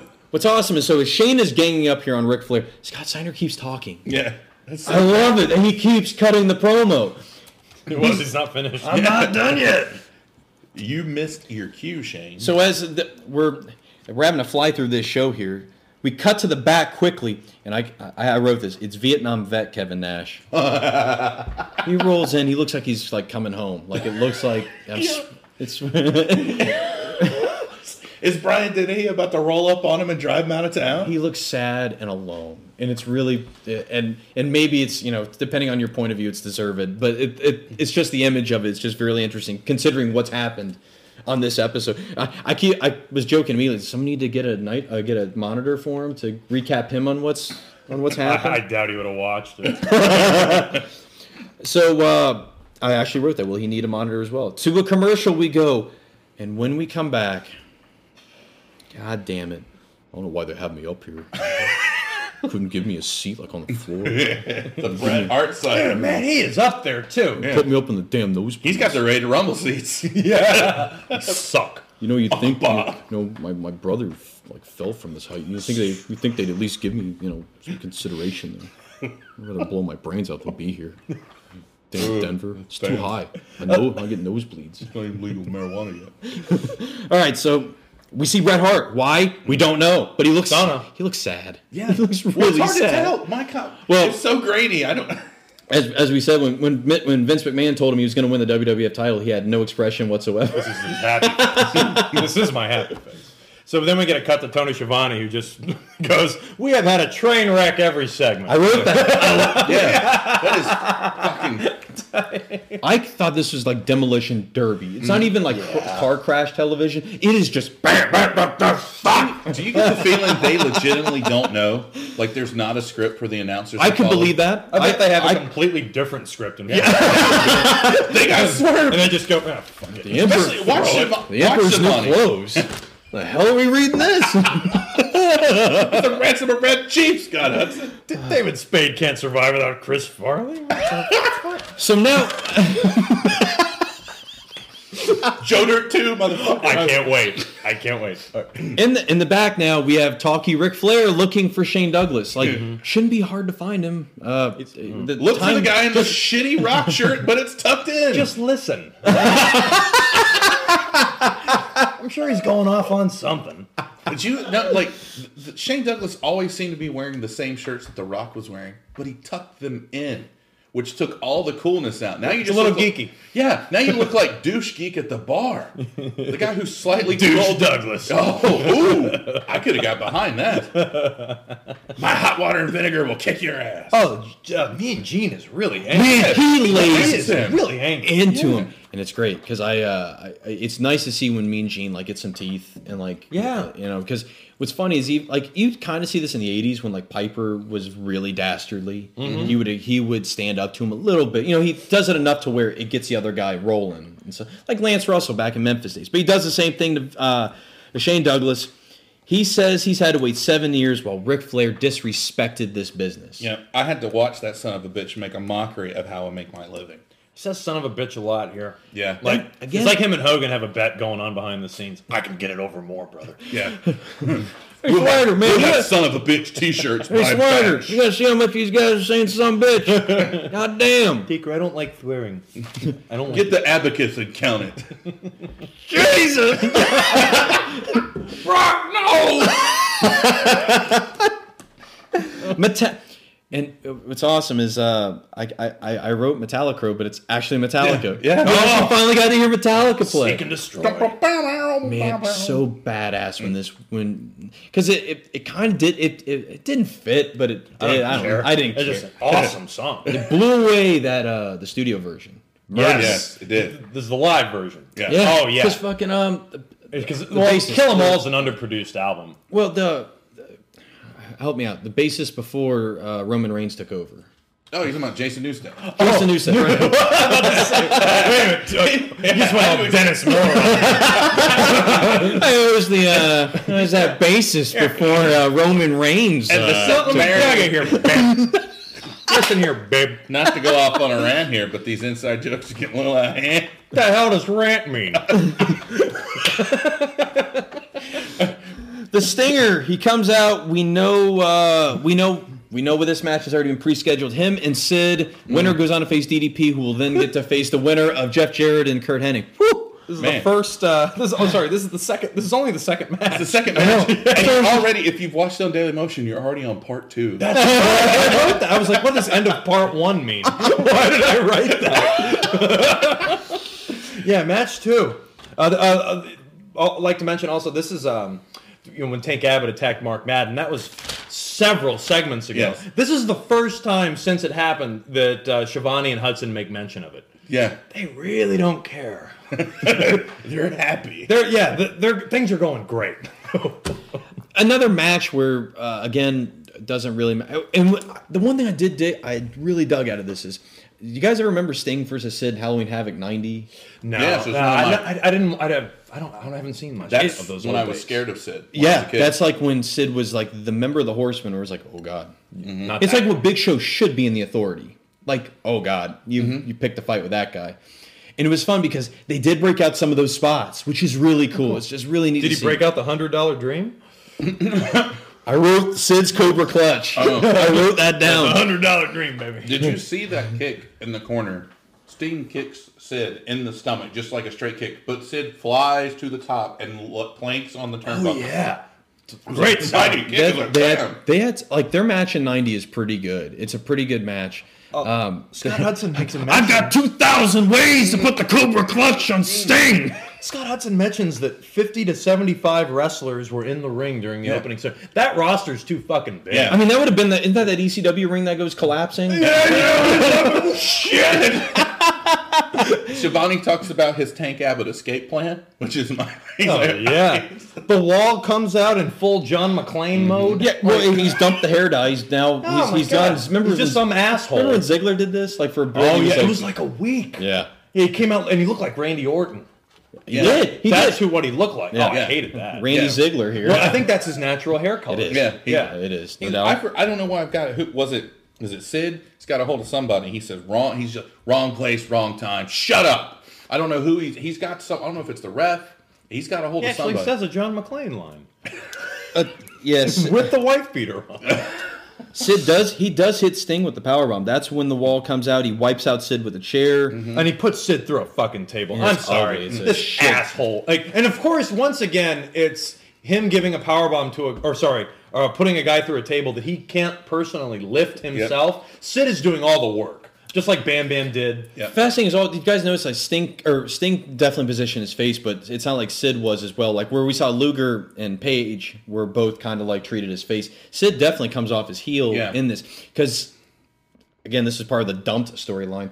Sid and Hogan were starting a, a storyline before all this got rebooted, where Sid was the heel. So he just stayed dialed into it. I, personally, I couldn't care less. I just like Sid in any incarnation. I think it would have worked with him as a heel. The problem is like there's there's just not enough time to really get it. Sid's better as a Over heel. here. I mean, he's Much better. He's terrifying. Yes. like, like, especially to, to a child, the way he would cut Yeah. promos. It's unbelievable. And- and he's aged so well, like in terms of like looking back on wrestling, and you're like, oh, this guy sucks. And I used to like this guy, but fuck Otto Montoya. But but Sid has actually aged so well, uh, m- much better than other wrestlers. Yes. Yeah. yeah, and like you said, like when you're scared of Sid as a kid, yeah, Yeah. Like Yeah. the I what I don't get is all right, the ref saw this. Yeah. Like, why didn't Sting get DQ'd? So I and I, I think we'll talk about that more with Stampede. I think they do find a way to kind of explain that. They don't explain it specifically to this show, but Right. I think they I got what they said, but because this made me mad. Here comes the right like Yeah. You've got the guy who got stripped of the belt. who just held the belt Yeah. for Yeah, he's The your long- longest champion you've had in quite some time. You strip him from from the belt and you take him out of the tournament in his first match, and then there is absolutely zero fucking follow up. Mm-hmm. I mean, the first of all, taking stripping someone from the belt gives you a natural story right there. Mm-hmm. Yeah. Like he could have turned on the Millionaires Club, or and been a heel. He could have been like a tweener, been his own guy, been against both sides, or what? Because they've always been against Sid, all of them at some point. Yeah. No, you just go, okay, you get chokeslammed through the table by this guy. We're trying to build as a monster heel. And Sting wins by countout. And yeah. And Doug Dillinger and crew lumber and Very late. They must have been waiting at Goldberg's door thinking he was gonna make an entrance. oh, oh he's not here tonight. oh, the arm thing. Oh. oh shit, Still? God damn. I thought he was superhuman. Tony, I, Tony has another great line. I haven't. I don't know what the hell's gonna happen next. Coming up next, I don't know what the hell's going to happen. This is becoming a thing with Tony Schiavone. Yeah. He just kind of he says this a lot in a lot of these shows. He's just like, well, please Fuck come it. back. He has that look sometimes, like when they're they're showing the they have the three shot, and Yeah. he's just sort of like, folks. Yeah, He doesn't apologize, though, does he? I don't know. I don't, think ever know so. because you I- know, like they got like Jim, like Michael Cole and Jim Ross, they get really bad, ab- or they were really bad about apologizing for bad. You know, oh, we're sorry about that. Not even just people cuss. God, but, that like, was hilarious when Jim Ross would do that. yeah, they just felt so Sorry, bad. Mama. They felt so bad for what you just saw. They apologized. Tony Schiavone's just like I'm. I like that because it's like he's giving you he's the the television audience's perspective. he's on it. genuinely lost. Yeah, and he's like, "What the fuck is going on?" In the Ric Flair slips into the ring. He slips in to tell us that he's calling out Shane Douglas, Oh, and not only that, he will make Shane Douglas tonight. I, thought it was, Ooh. I was like, That's mhm. before Taker used to say that stuff, Yeah. isn't it? Oh yeah, He- yeah. Shit. I bet that, Hey, Shane Douglas. should have- Swagger, you hear that? I'm writing that down. I'm using that shit. That- Shane Douglas should have jumped at the chance of that. Ooh, he'll make me. Like, ah, absolutely, get your ass out there. Fucking a. In the back, Hogan is still talky and Still still rampage. destroying everything. That's all I have written. What's left? Back front. Uh, okay. Oh God, I wrote. Tony plugs the premiere of Ready to Rumble. Yeah. Podcast debut. Yes. The mention of Ready to Rumble. That's right. Well, I, I th- Uh, I don't think it's been mentioned yet. No, no, they Did can. No, they did. Remember when Canyon showed up? Yeah, to that's it. save Kimberly from the briefly Ric Flair blowjob. All br- they mention it. briefly. They mention it. on It- Mm-hmm. Oh, one of the shows that we've covered. yeah, It was, very uh, briefly. It's easily lost. I remember. Was it Mayhem or Starcade? well, if, the, if it was the blowjob match, that was That mayhem. was Mayhem. Yeah. That sounds like a Vince McMahon creation. Regal! I suck as Jack. the ratings spiked last week. It's the Vince McMahon mushroom slap my club, whatever. But all the big stars are at the Ready to Rumble. Did, all right, match. so all right, so what I loved in this footage of the op- of the premiere is Joe that Van Pantoliano Buren, looking really happy about the movie. Joey. Pa- You were in The Fugitive, man. you were in the fucking Matrix. How about Vampiro dressed in makeup in character saying, "Oh, I used to sleep over there. I used to sleep on that corner, man. That's not how he talks, but that's how I think. Yes, that would be cooler. fucking surfer, stoner, homeless, hobo, vampire. Hey, man. Rob Vampiro, Dan. Oh man! but I love the, the celebrities that they, they go. All the big stars are there. You get Botch Buffer. You got Cipher from The Matrix. Yeah. Some chick, and then the older brother from a TV show that was canceled in 1993. All the big stars. Yeah, and I love that. There's also like someone's. I- I I don't remember who says it, but they say WCW is taking over Hollywood. I've seen those box office numbers. You know, if you take Macho Man, he was in Ready to Rumble, so if you take his box office money from that and, Mm-hmm. Spider-Man? combine it with Spider Man, he's got a He's good up there with little Sam legacy. Jackson. Yeah. Oh, that's good. Let's keep going. Mayhem Jeff Jarrett is out next. He's another one of our favorites, of course. His his brawl with Kurt Hennig. It starts um What do we hear with like with you Jeff missed Jarrett's this. music? You before this, the announce team make their their. Someone just told me Yes, that they Hudson someone reveals told it. Yep. Hogan that Bischoff is in the box. yeah, yeah, somewhere. another way to try and carry on that backstage bit. Yeah, it's hilarious. I I don't get it. Jeff Jarrett gets his real music here. Yes, well it was Cowboy. right? Cowboy. Yeah, Yeah. which Yeah, you yeah, don't hear on the crazy. network. No. So then Kurt Hennig comes out, and it, I swear to God, it sounds like music from Roadhouse. Yes. Yeah. It sounds like like J- the Jeff Healy. I, I was band. thinking of like the the we- like is this like they still they still think he's in the West, West Texas Rednecks. Oh, Yeah. That's what I was- that's what I thought. West too. Minneapolis Rednecks or They're whatever. double douche. But then what's so weird here is Kurt Hennig's like, oh, like his real music plays. What's- Oh, Stasiak. how did they pull that off? Yeah. Oh, and I forgot about that Sean Stasiak storyline. Yeah, where Perfect Sean. the perf yeah perfection. perfect Sean oh, meat gets it. he comes out. Oh God, he What's the stutter he- on meat? He botches some kind of fireman fireman's Yeah. carry thing. I don't know what the fuck it was. Kurt's really stiff here. yeah, But, yes, he oh, is. Oh, and there's a mention by the commentators. Since when is the United States champion the number one Yeah. contender? Yeah. They- Uh, they that's that's saw that. just All right, driving so- it in. That's driving in about Sid not getting it. Go for it. So the thing I was gonna say, like that's that's lo- always comes every once in a while. That's hinted at with the Intercontinental title. I remember, played in career WWF? mode in WWF Attitude, and yeah, you win the Intercontinental title. You got a whole nother like group of guys you got to go after. I, I never knew. I, I guess like in the road to WrestleMania from WrestleMania 2000, you have to win every belt. Yeah. That's right. You before he went. Like you literally have to go out there and got win. to go like the Bret that. Hart way. Yeah. the Bret Hart. in a year. In a year. Well, less than a year. It's actually less than that. Yeah. You, so you're on the you're on like the Kurt- the Brock Lesnar clock. Essentially. Yeah. Yeah, or the Kurt Angle. I think the Angle did it. Angle. Yep. Yeah. too. Yeah. And technically, Diesel in the calendar year got every title. That's right. Yeah. I always forget he was the Intercontinental champion. Diesel's a Triple Crown winner. God damn. God damn! Why did you know that shit? Why- God, I never even won the Intercontinental title. All right, so Jared Oh. hits. What? What's that? Sean Stasiak tries to uh, Oh, Mm-hmm. copy the gum spot. This is complete. Yep. Yeah. I thought he. Well, I didn't realize he missed. I thought he was like smacked, like did the gum, but smacked it at. Which is funny. It's like, here's my chewed gum, you fuck.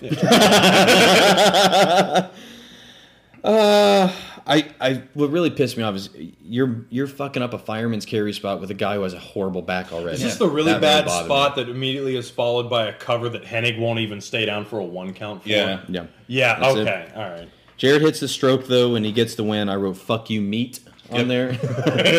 Fuck you, Piece beat of shit. Planet Stage. Well, Planet Stage Act was pretty entertaining. I'll give it I, that. I love it. Hogan has made his way to the skybox.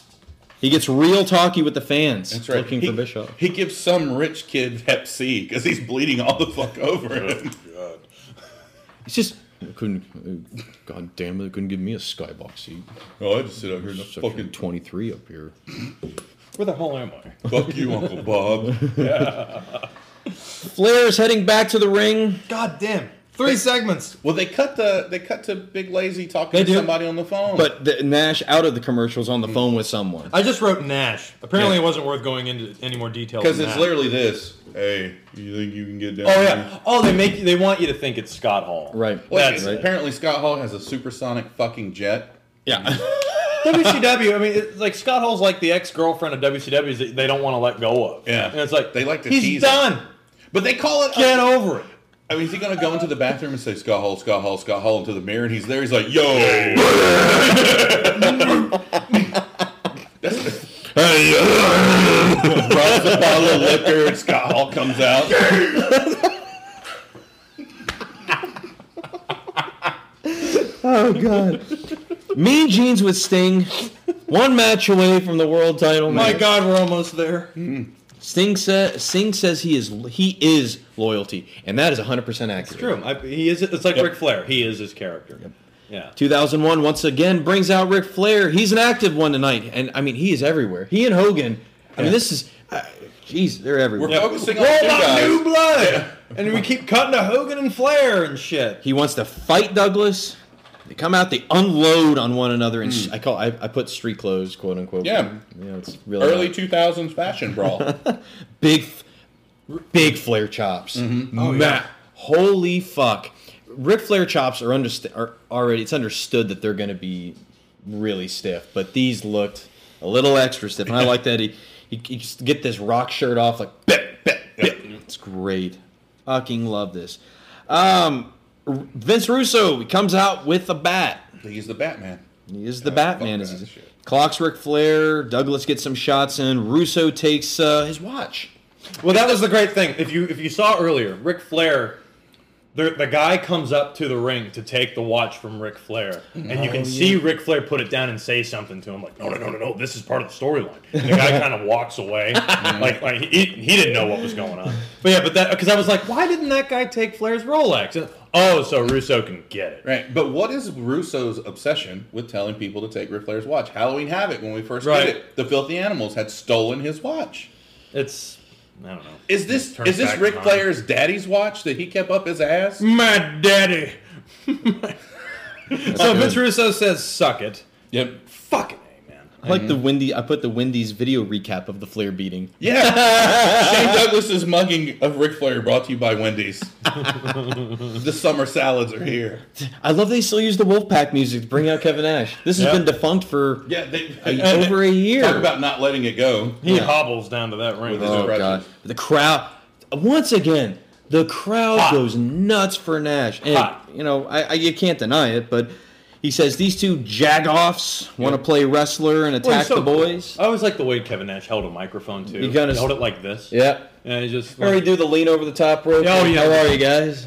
How you doing? You guys want to come on in? I'll tell you a story. It's called it's called Wonderland. Here, let's do it. It's the giver. Mm, Kevin Nash. You ever seen a movie called Hook? That's an underrated. You ever thought about what the first start of the ride is? You ever thought about that, huh? You ever wants to go to the second one? As far back as I can remember, I always wanted to be a horse. I don't know what the hell's gonna happen next, folks. He's talking about the first first one to the right.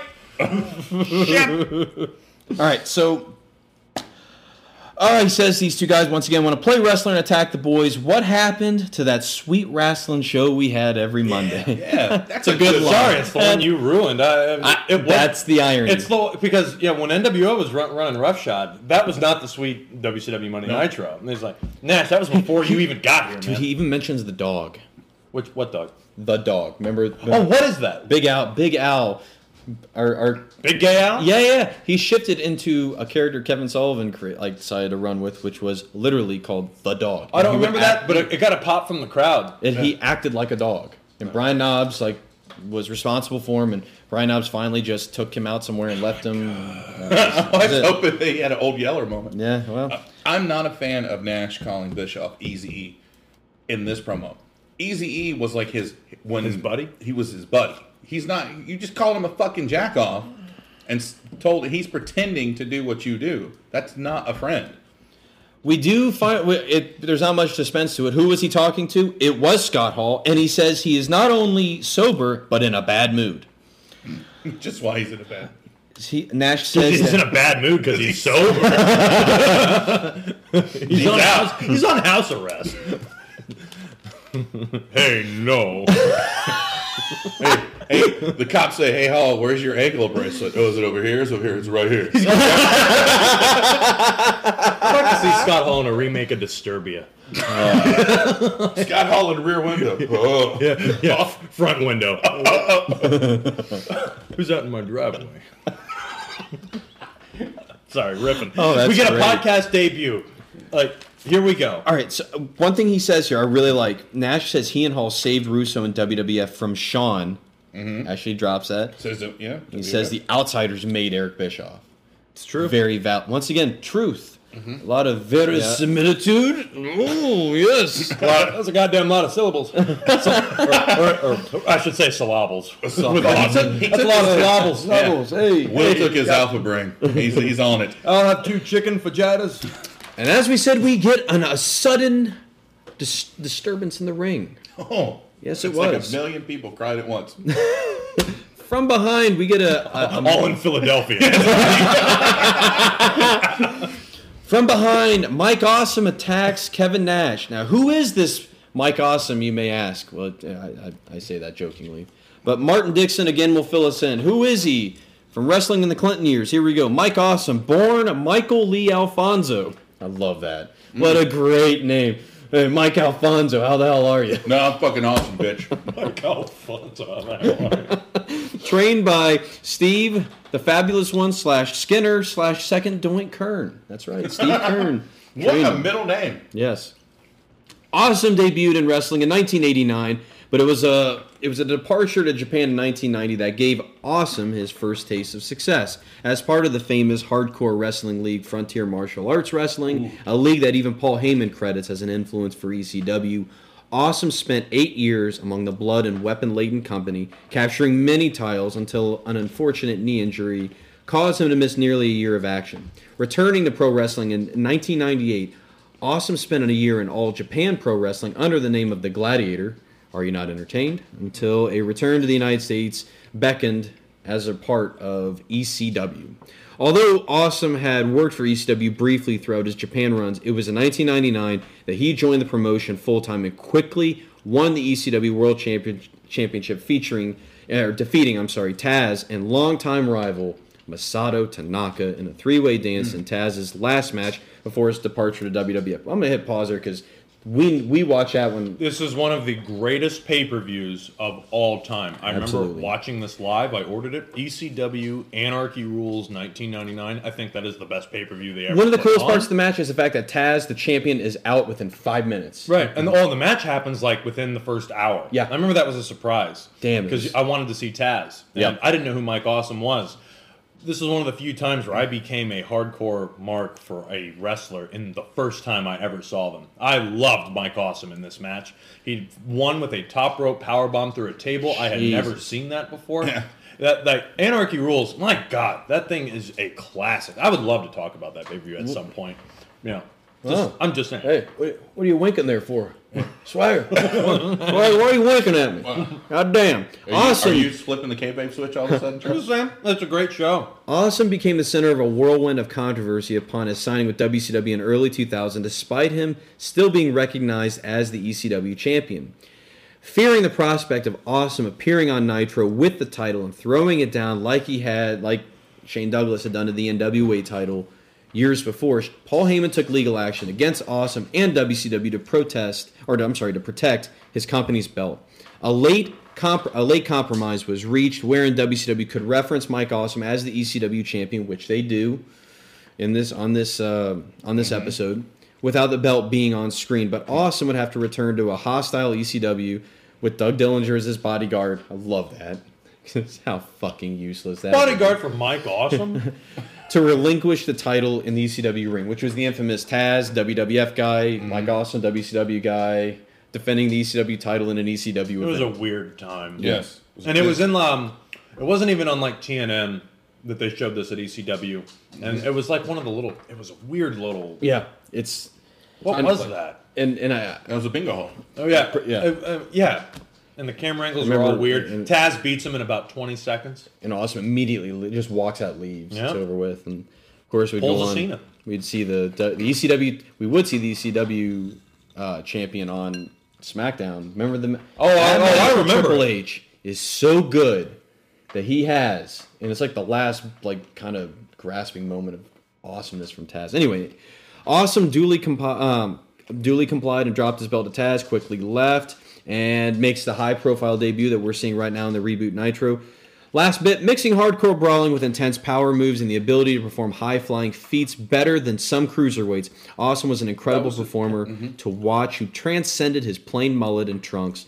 Look, uh, with his unique style for not just the time, but possibly all time. It was Yeah, that's a it very was well said. revolutionary what he was doing in the ring. I mean, this guy no, he moved with such grace and agility, clearing the top rope. I mean, Undertaker had been doing that, but Mike Austin has a much bigger build Yeah. than Undertaker. It does. looked a lot smooth. It it was such Oh, a very smooth. And he could land on execution. his feet. Uh, I mean, and, and like you like it's that said there. Yeah. Mike Awesome basically just wore black trunks that said Awesome on, on, on the back. That's all you That's needed to. That made it work. And that That was- mullet. and it was one of the best ECW action figures Yeah. from that original line. I loved that figure. You could do a nasty lariat with that with that figure. He was like he was put together before they they gave you the the point limits in the wrestling games of where you could attribute stuff. Mm-hmm. Mike Awesome was like when you would just make yourself perfect.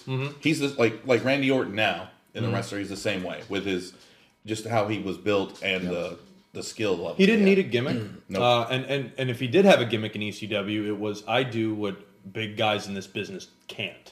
Not won't, but can't.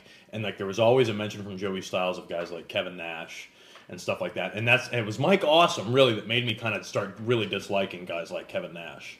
You know, w- like that are, were limited in their movements. Sid also, but once again, you know, we're, we're talking about like thirteen year old me. And that's that's what's funny. Like when watching Elimination Chamber, and it's like what Kevin Owens when he did that moonsault. Yeah. I mean, that, oh boy. I mean, it's all that really stems from a guy like Mike Austin. Yeah. Oh, he was he was all an a originator, derivative, and he doesn't get the absolutely. credit he deserves. Absolutely. Well, uh, once again, thank you to Martin at Bunny you. Suicida on Twitter. He will be joining us later on as our journey through the WCW timeline here, catching us up on who some of these guys are, because we're going to be getting some more debuts down the road. So as awesome as Mike Awesome is, and as much as we love him, he makes his debut right here wearing a fanny pack. he literally got in. I think he literally drove up to the arena, like, all right, go on in. They signed the papers. Can you believe it? And he put on the wall shirt, the white button up shirt with the sleeves cut off. I love this because after he after he just decimates Nash, he flips off the hard cam for good measure. Yeah. Hilarious. Ca- I can barely hear him on the mic. I have no idea what he's saying, and I don't think it's necessarily that the crowd was that super hot for him, or it's just that he's just unintelligible sometimes. Well, it is WCW. There's no telling. right.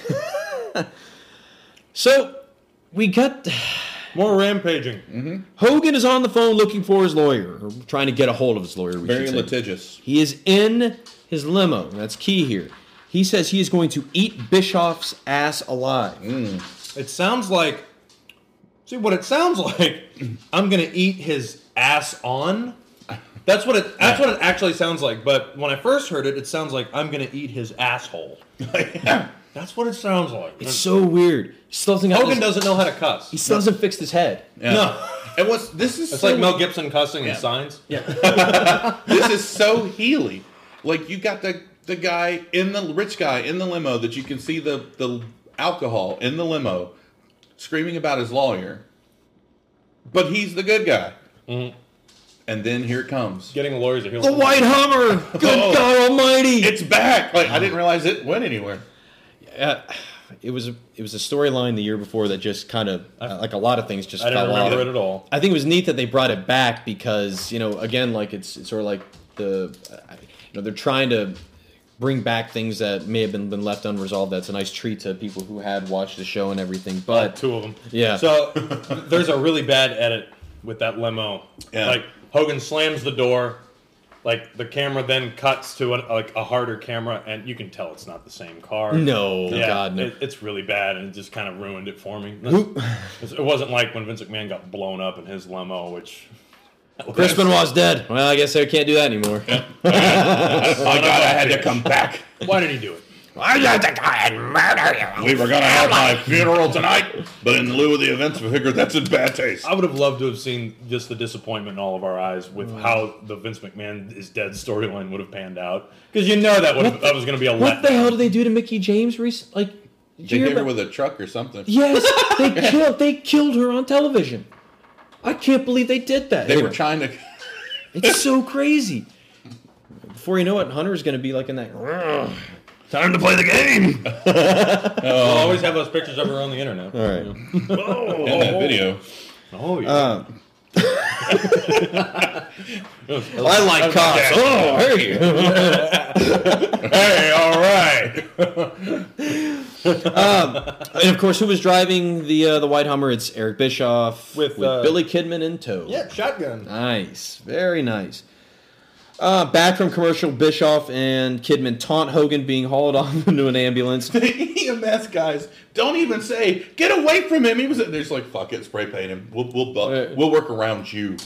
That's They're like, yeah, okay. Uh, All right. and I, I do I like what they did. The you know like it's the the spray painting Yeah, the I MB liked it going too. back to the NWO, but You're old. You're old. We're new. Like uh, that. It's I kind of, love the line because I want to go Denver, Colorado. It's a new day. Yeah. Just fuck, man. How dare be so? Embrace the positivity to put clap to restrain the rage. Fate Nirvana hits. Yeah. DDP is back out. Isn't it's it real time. Nirvana? Well, I- It's I- fake. Ner- it's like, fake. Well, it's fake. You know, It's real That's fake. Nirvana. that's DDP's actual name real is fake Nirvana. Right. Yeah. The real fake Nirvana, not Fit him Faker. so well. It does. So good. This time, uh, we get. This is where we we joke. This is where it doesn't make sense what they did in the first Yeah, because the pyro goes off. yeah the pyro, the music plays, the whole thing goes. So it's like, and what was funny was uh, Sting and Sid got the full entrance as well. We didn't That's mention right, that. They but- forgot. The commentators Yeah. don't even mention. They don't even, like. Like, so that makes me think: was that a, a goof in the beginning, or what? I don't. Who knows? That's but money every time. Idiots. Time for the stinger. Uh, he comes out for uh, to his, of course, Metallica. Mayhem Jeff Jarrett returns with another guitar. He heads over to commentary. The master plan is unfolding. He says. Jarrett tries to accost Kimberly, which is great, of course. DDP Mm-hmm. right hands him.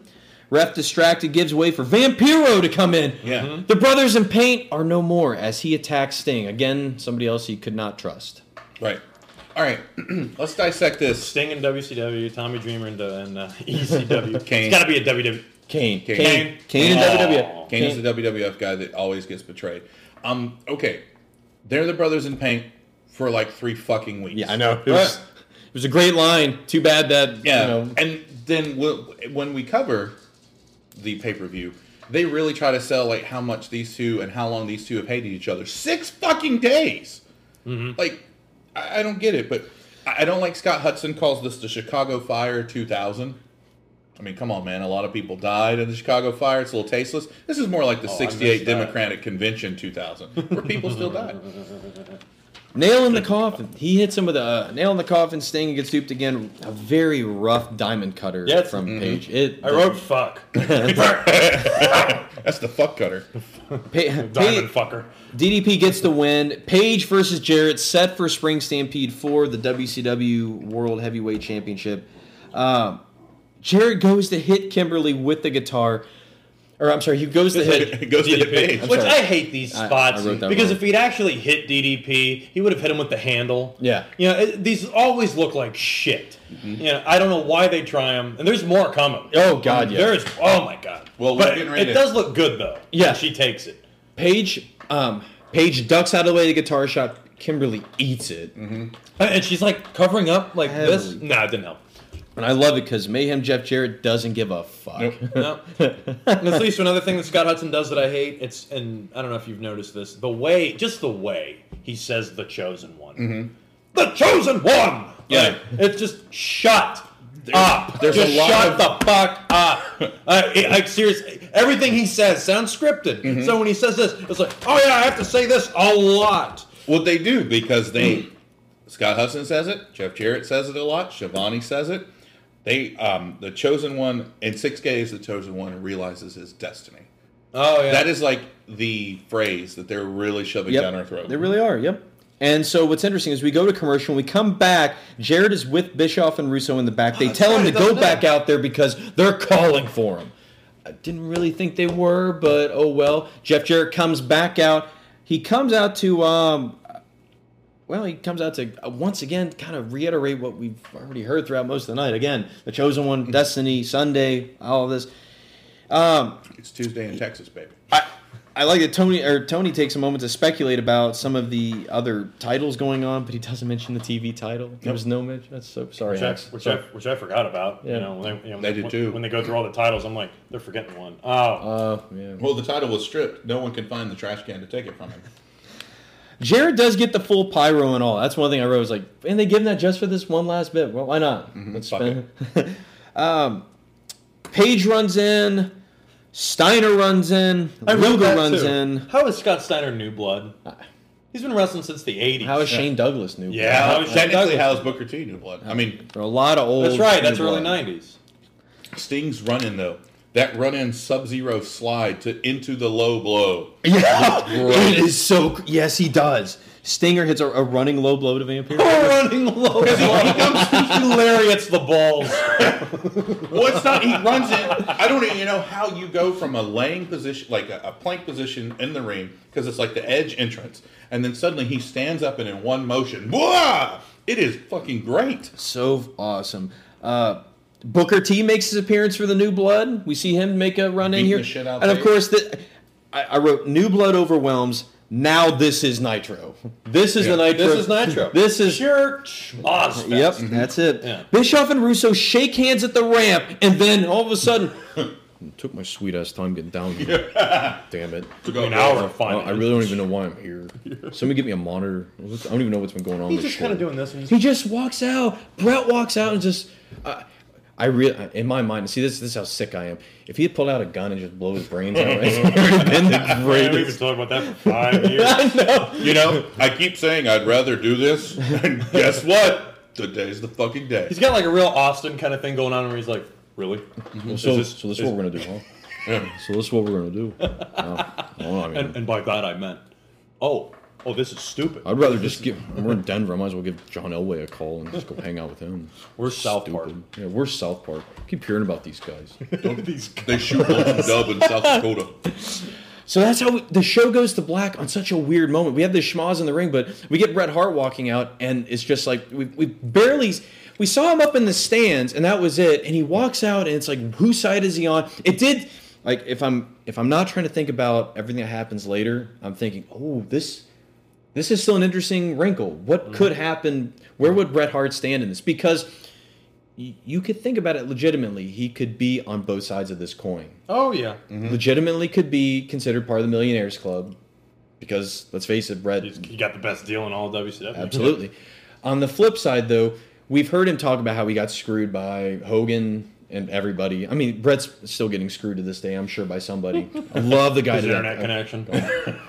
That's why you can't hear him on half these podcasts. It's I gotta like you- unplug it. oh God. Brett, Brett, you got to hold the phone to your I mouth. have I have still like 72 more free hours from AOL. Just trying to use them all up. I got all these discs.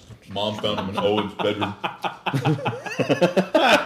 I remember those things. So this show heads to black. We now are on the road to uh, Spring Stampede in one week, and I've- I love the fact that it's going to be in Chicago. Oh, It's a great place for this. It's so timely. If you're going to have a kick-ass pay-per-view to get this thing rolling, what better place than Chicago? Go to but Chicago. f- what did you guys think of this show? Like as a as a Monday Nitro, when overall from what we've heard and what we remember, Monday Nitro was not a very good show to watch for the most part. What'd you think of this? go ahead, Charlie.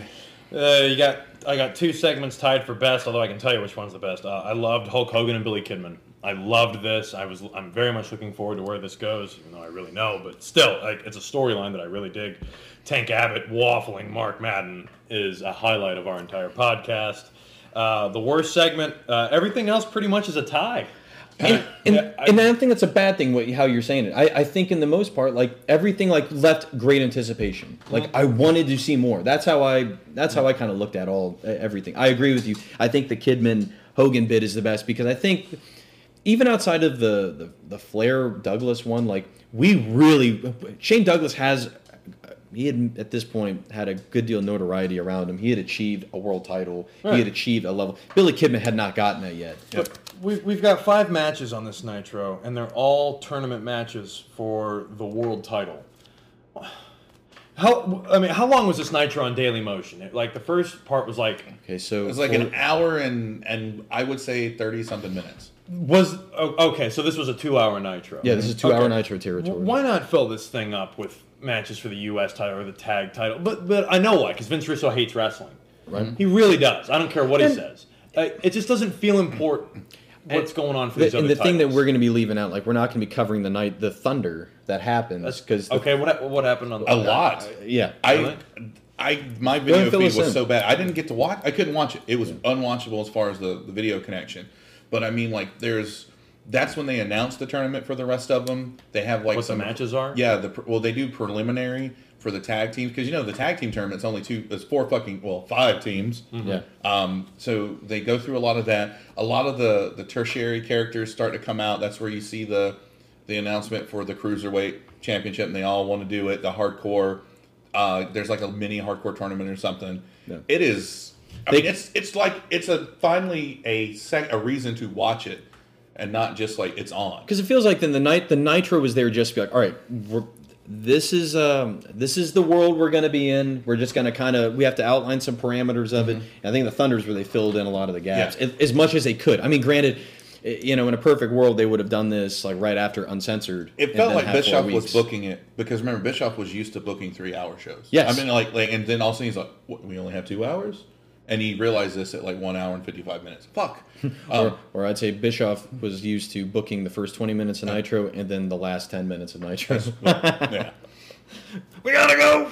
There it is. and that's that's a good note to end on. I mean, overall, like um, it's compared to what we've seen now in our timeline with this and everything that we've seen. I think this really was ex- exciting because it was so different. Yeah. you made a point of saying that, Jason, before we went- it was so different compared to everything else we've seen. It really left a lot of anticipation. I I, I put this up there with when I watched the, you and I watched Nexus just wreck John Cena. Oh, and yeah. everybody. That's what it felt like. Maybe not as like impactful as that because that's still one of the That greatest. was a great moment. Yeah. But it felt like you know, um, if I had to take a, a poor man's version of that, this would be it because it felt like this. There's something. There is a groundswell of something new that's going on here. It is confusing yes.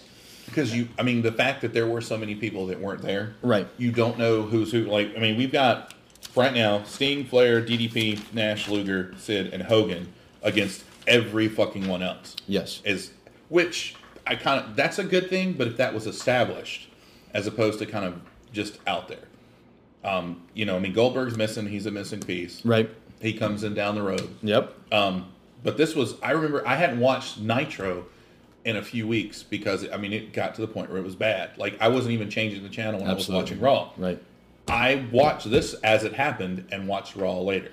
So, final question. Like, is this is where we're heading into? Spring Stampede is now a week away. How excited were you then to have to watch that pay per view and review it for the next episode? I ordered it. Yeah, well, I oh, mean, I when mean, this happened, but, but- yeah, I You got the mouse. mouse pad? no, did you didn't. get the mouse I pad? did not get What the, the mouse. fuck is it? Jesus! Listen, I didn't get the mouse pad because I ordered it. Because On all Oh, my Malacca grandmother- sounds like a fake town. Yeah, on on my grandmother's It totally does. cable and never paid her back. But she never let me forget that shit to her dying fucking day. You never paid me back for that Is wrestling. that the one shit. that slept with Jerry Richardson? Yes. That's awesome. Um. The owner of the, Pan- owner of the Panthers. Uh. So here's here's what we had is Tony Dorsett, too? No, I just Okay. got to. I don't know what she Oh. did so I could get to meet Tony Dorsett. um, I'll tell you off air. But yeah, the. I mean, watching this, this was literally going. I, I want to watch this now, and I watched the Thunder years ago. That's why I just kind of re- vaguely remember it. But this was like this became my like this was all right. This is almost secondary to the WWF because this was the week after WrestleMania 2000, which was a letdown. That's true. Uh, I didn't think about that. Taker yeah. hadn't come back yet. Nope. They so everything was still kind of uh, and they were in that still. Even then, they still kind of had a post WrestleMania funk um, early on. So I was like, shit, this is this is the perfect time to do this because WWF just really Now's blew the their time way. to steal viewers. right. Yeah. Charlie, what, all right, same question. Would you have been, like, did this make you more excited to watch Spring Stampede? This time around? Yeah. Yeah. Mm-hmm. Yeah. Um, Because I didn't watch it back then, so I couldn't even answer that question back No, then. I but did For not. this now, for No, now. yeah. I, I remember watching this the night it happened. Uh, only the opening segment because I was curious. Um, I'm only, I'm just interested. I'm not interested because I think it's going to be good because I'm in the mindset that it's going to be terrible because it's Vince Russo. But I am interested because there's, I have an investment in one or two of the storylines, and um, So let's quickly, we'll hit the, let's, Bischoff, obviously, Bischoff, Hogan, Kidman. yep, Russo, Flair, Douglas. a little Kinda Steiner. More so, I want to see if Jeff Jarrett is going to be the world champion. And then, because of course, he has never won the title before, and I really wanted to see, even if back then, like, are they really going to pull the trigger on Jeff Jarrett? yeah. Uh, uh, like, because I didn't, I couldn't buy it back then. And I'll be honest, it's still a Sting mark. I was Sting and Vampiro. I'm like, all right, Oh, let's, yeah, let's there's get that. ready for that. So, all right, so to wrap things up, next time you're gonna be, we're gonna be coming from you from uh, the United Center in Chicago Hmm. for Spring Stampede 2000. Uh, the podcast is at New Blood uh, New Blood Pod on Twitter. We're at the, of course, as we talk about the OSW Podcast Network, head over to piledriverwrestling.net to hear some of our backlog of episodes as well. I'm at William Rankin 83, I'm at CM underscore stabs. I am at the Jason Kiesler. and we'll catch you guys next time. for Spring Stampede 2000.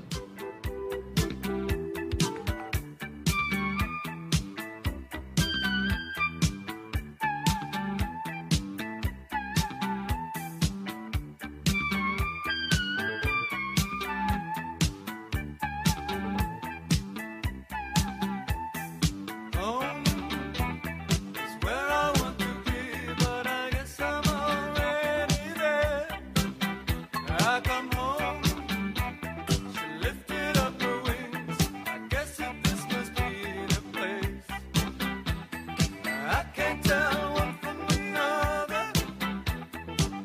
I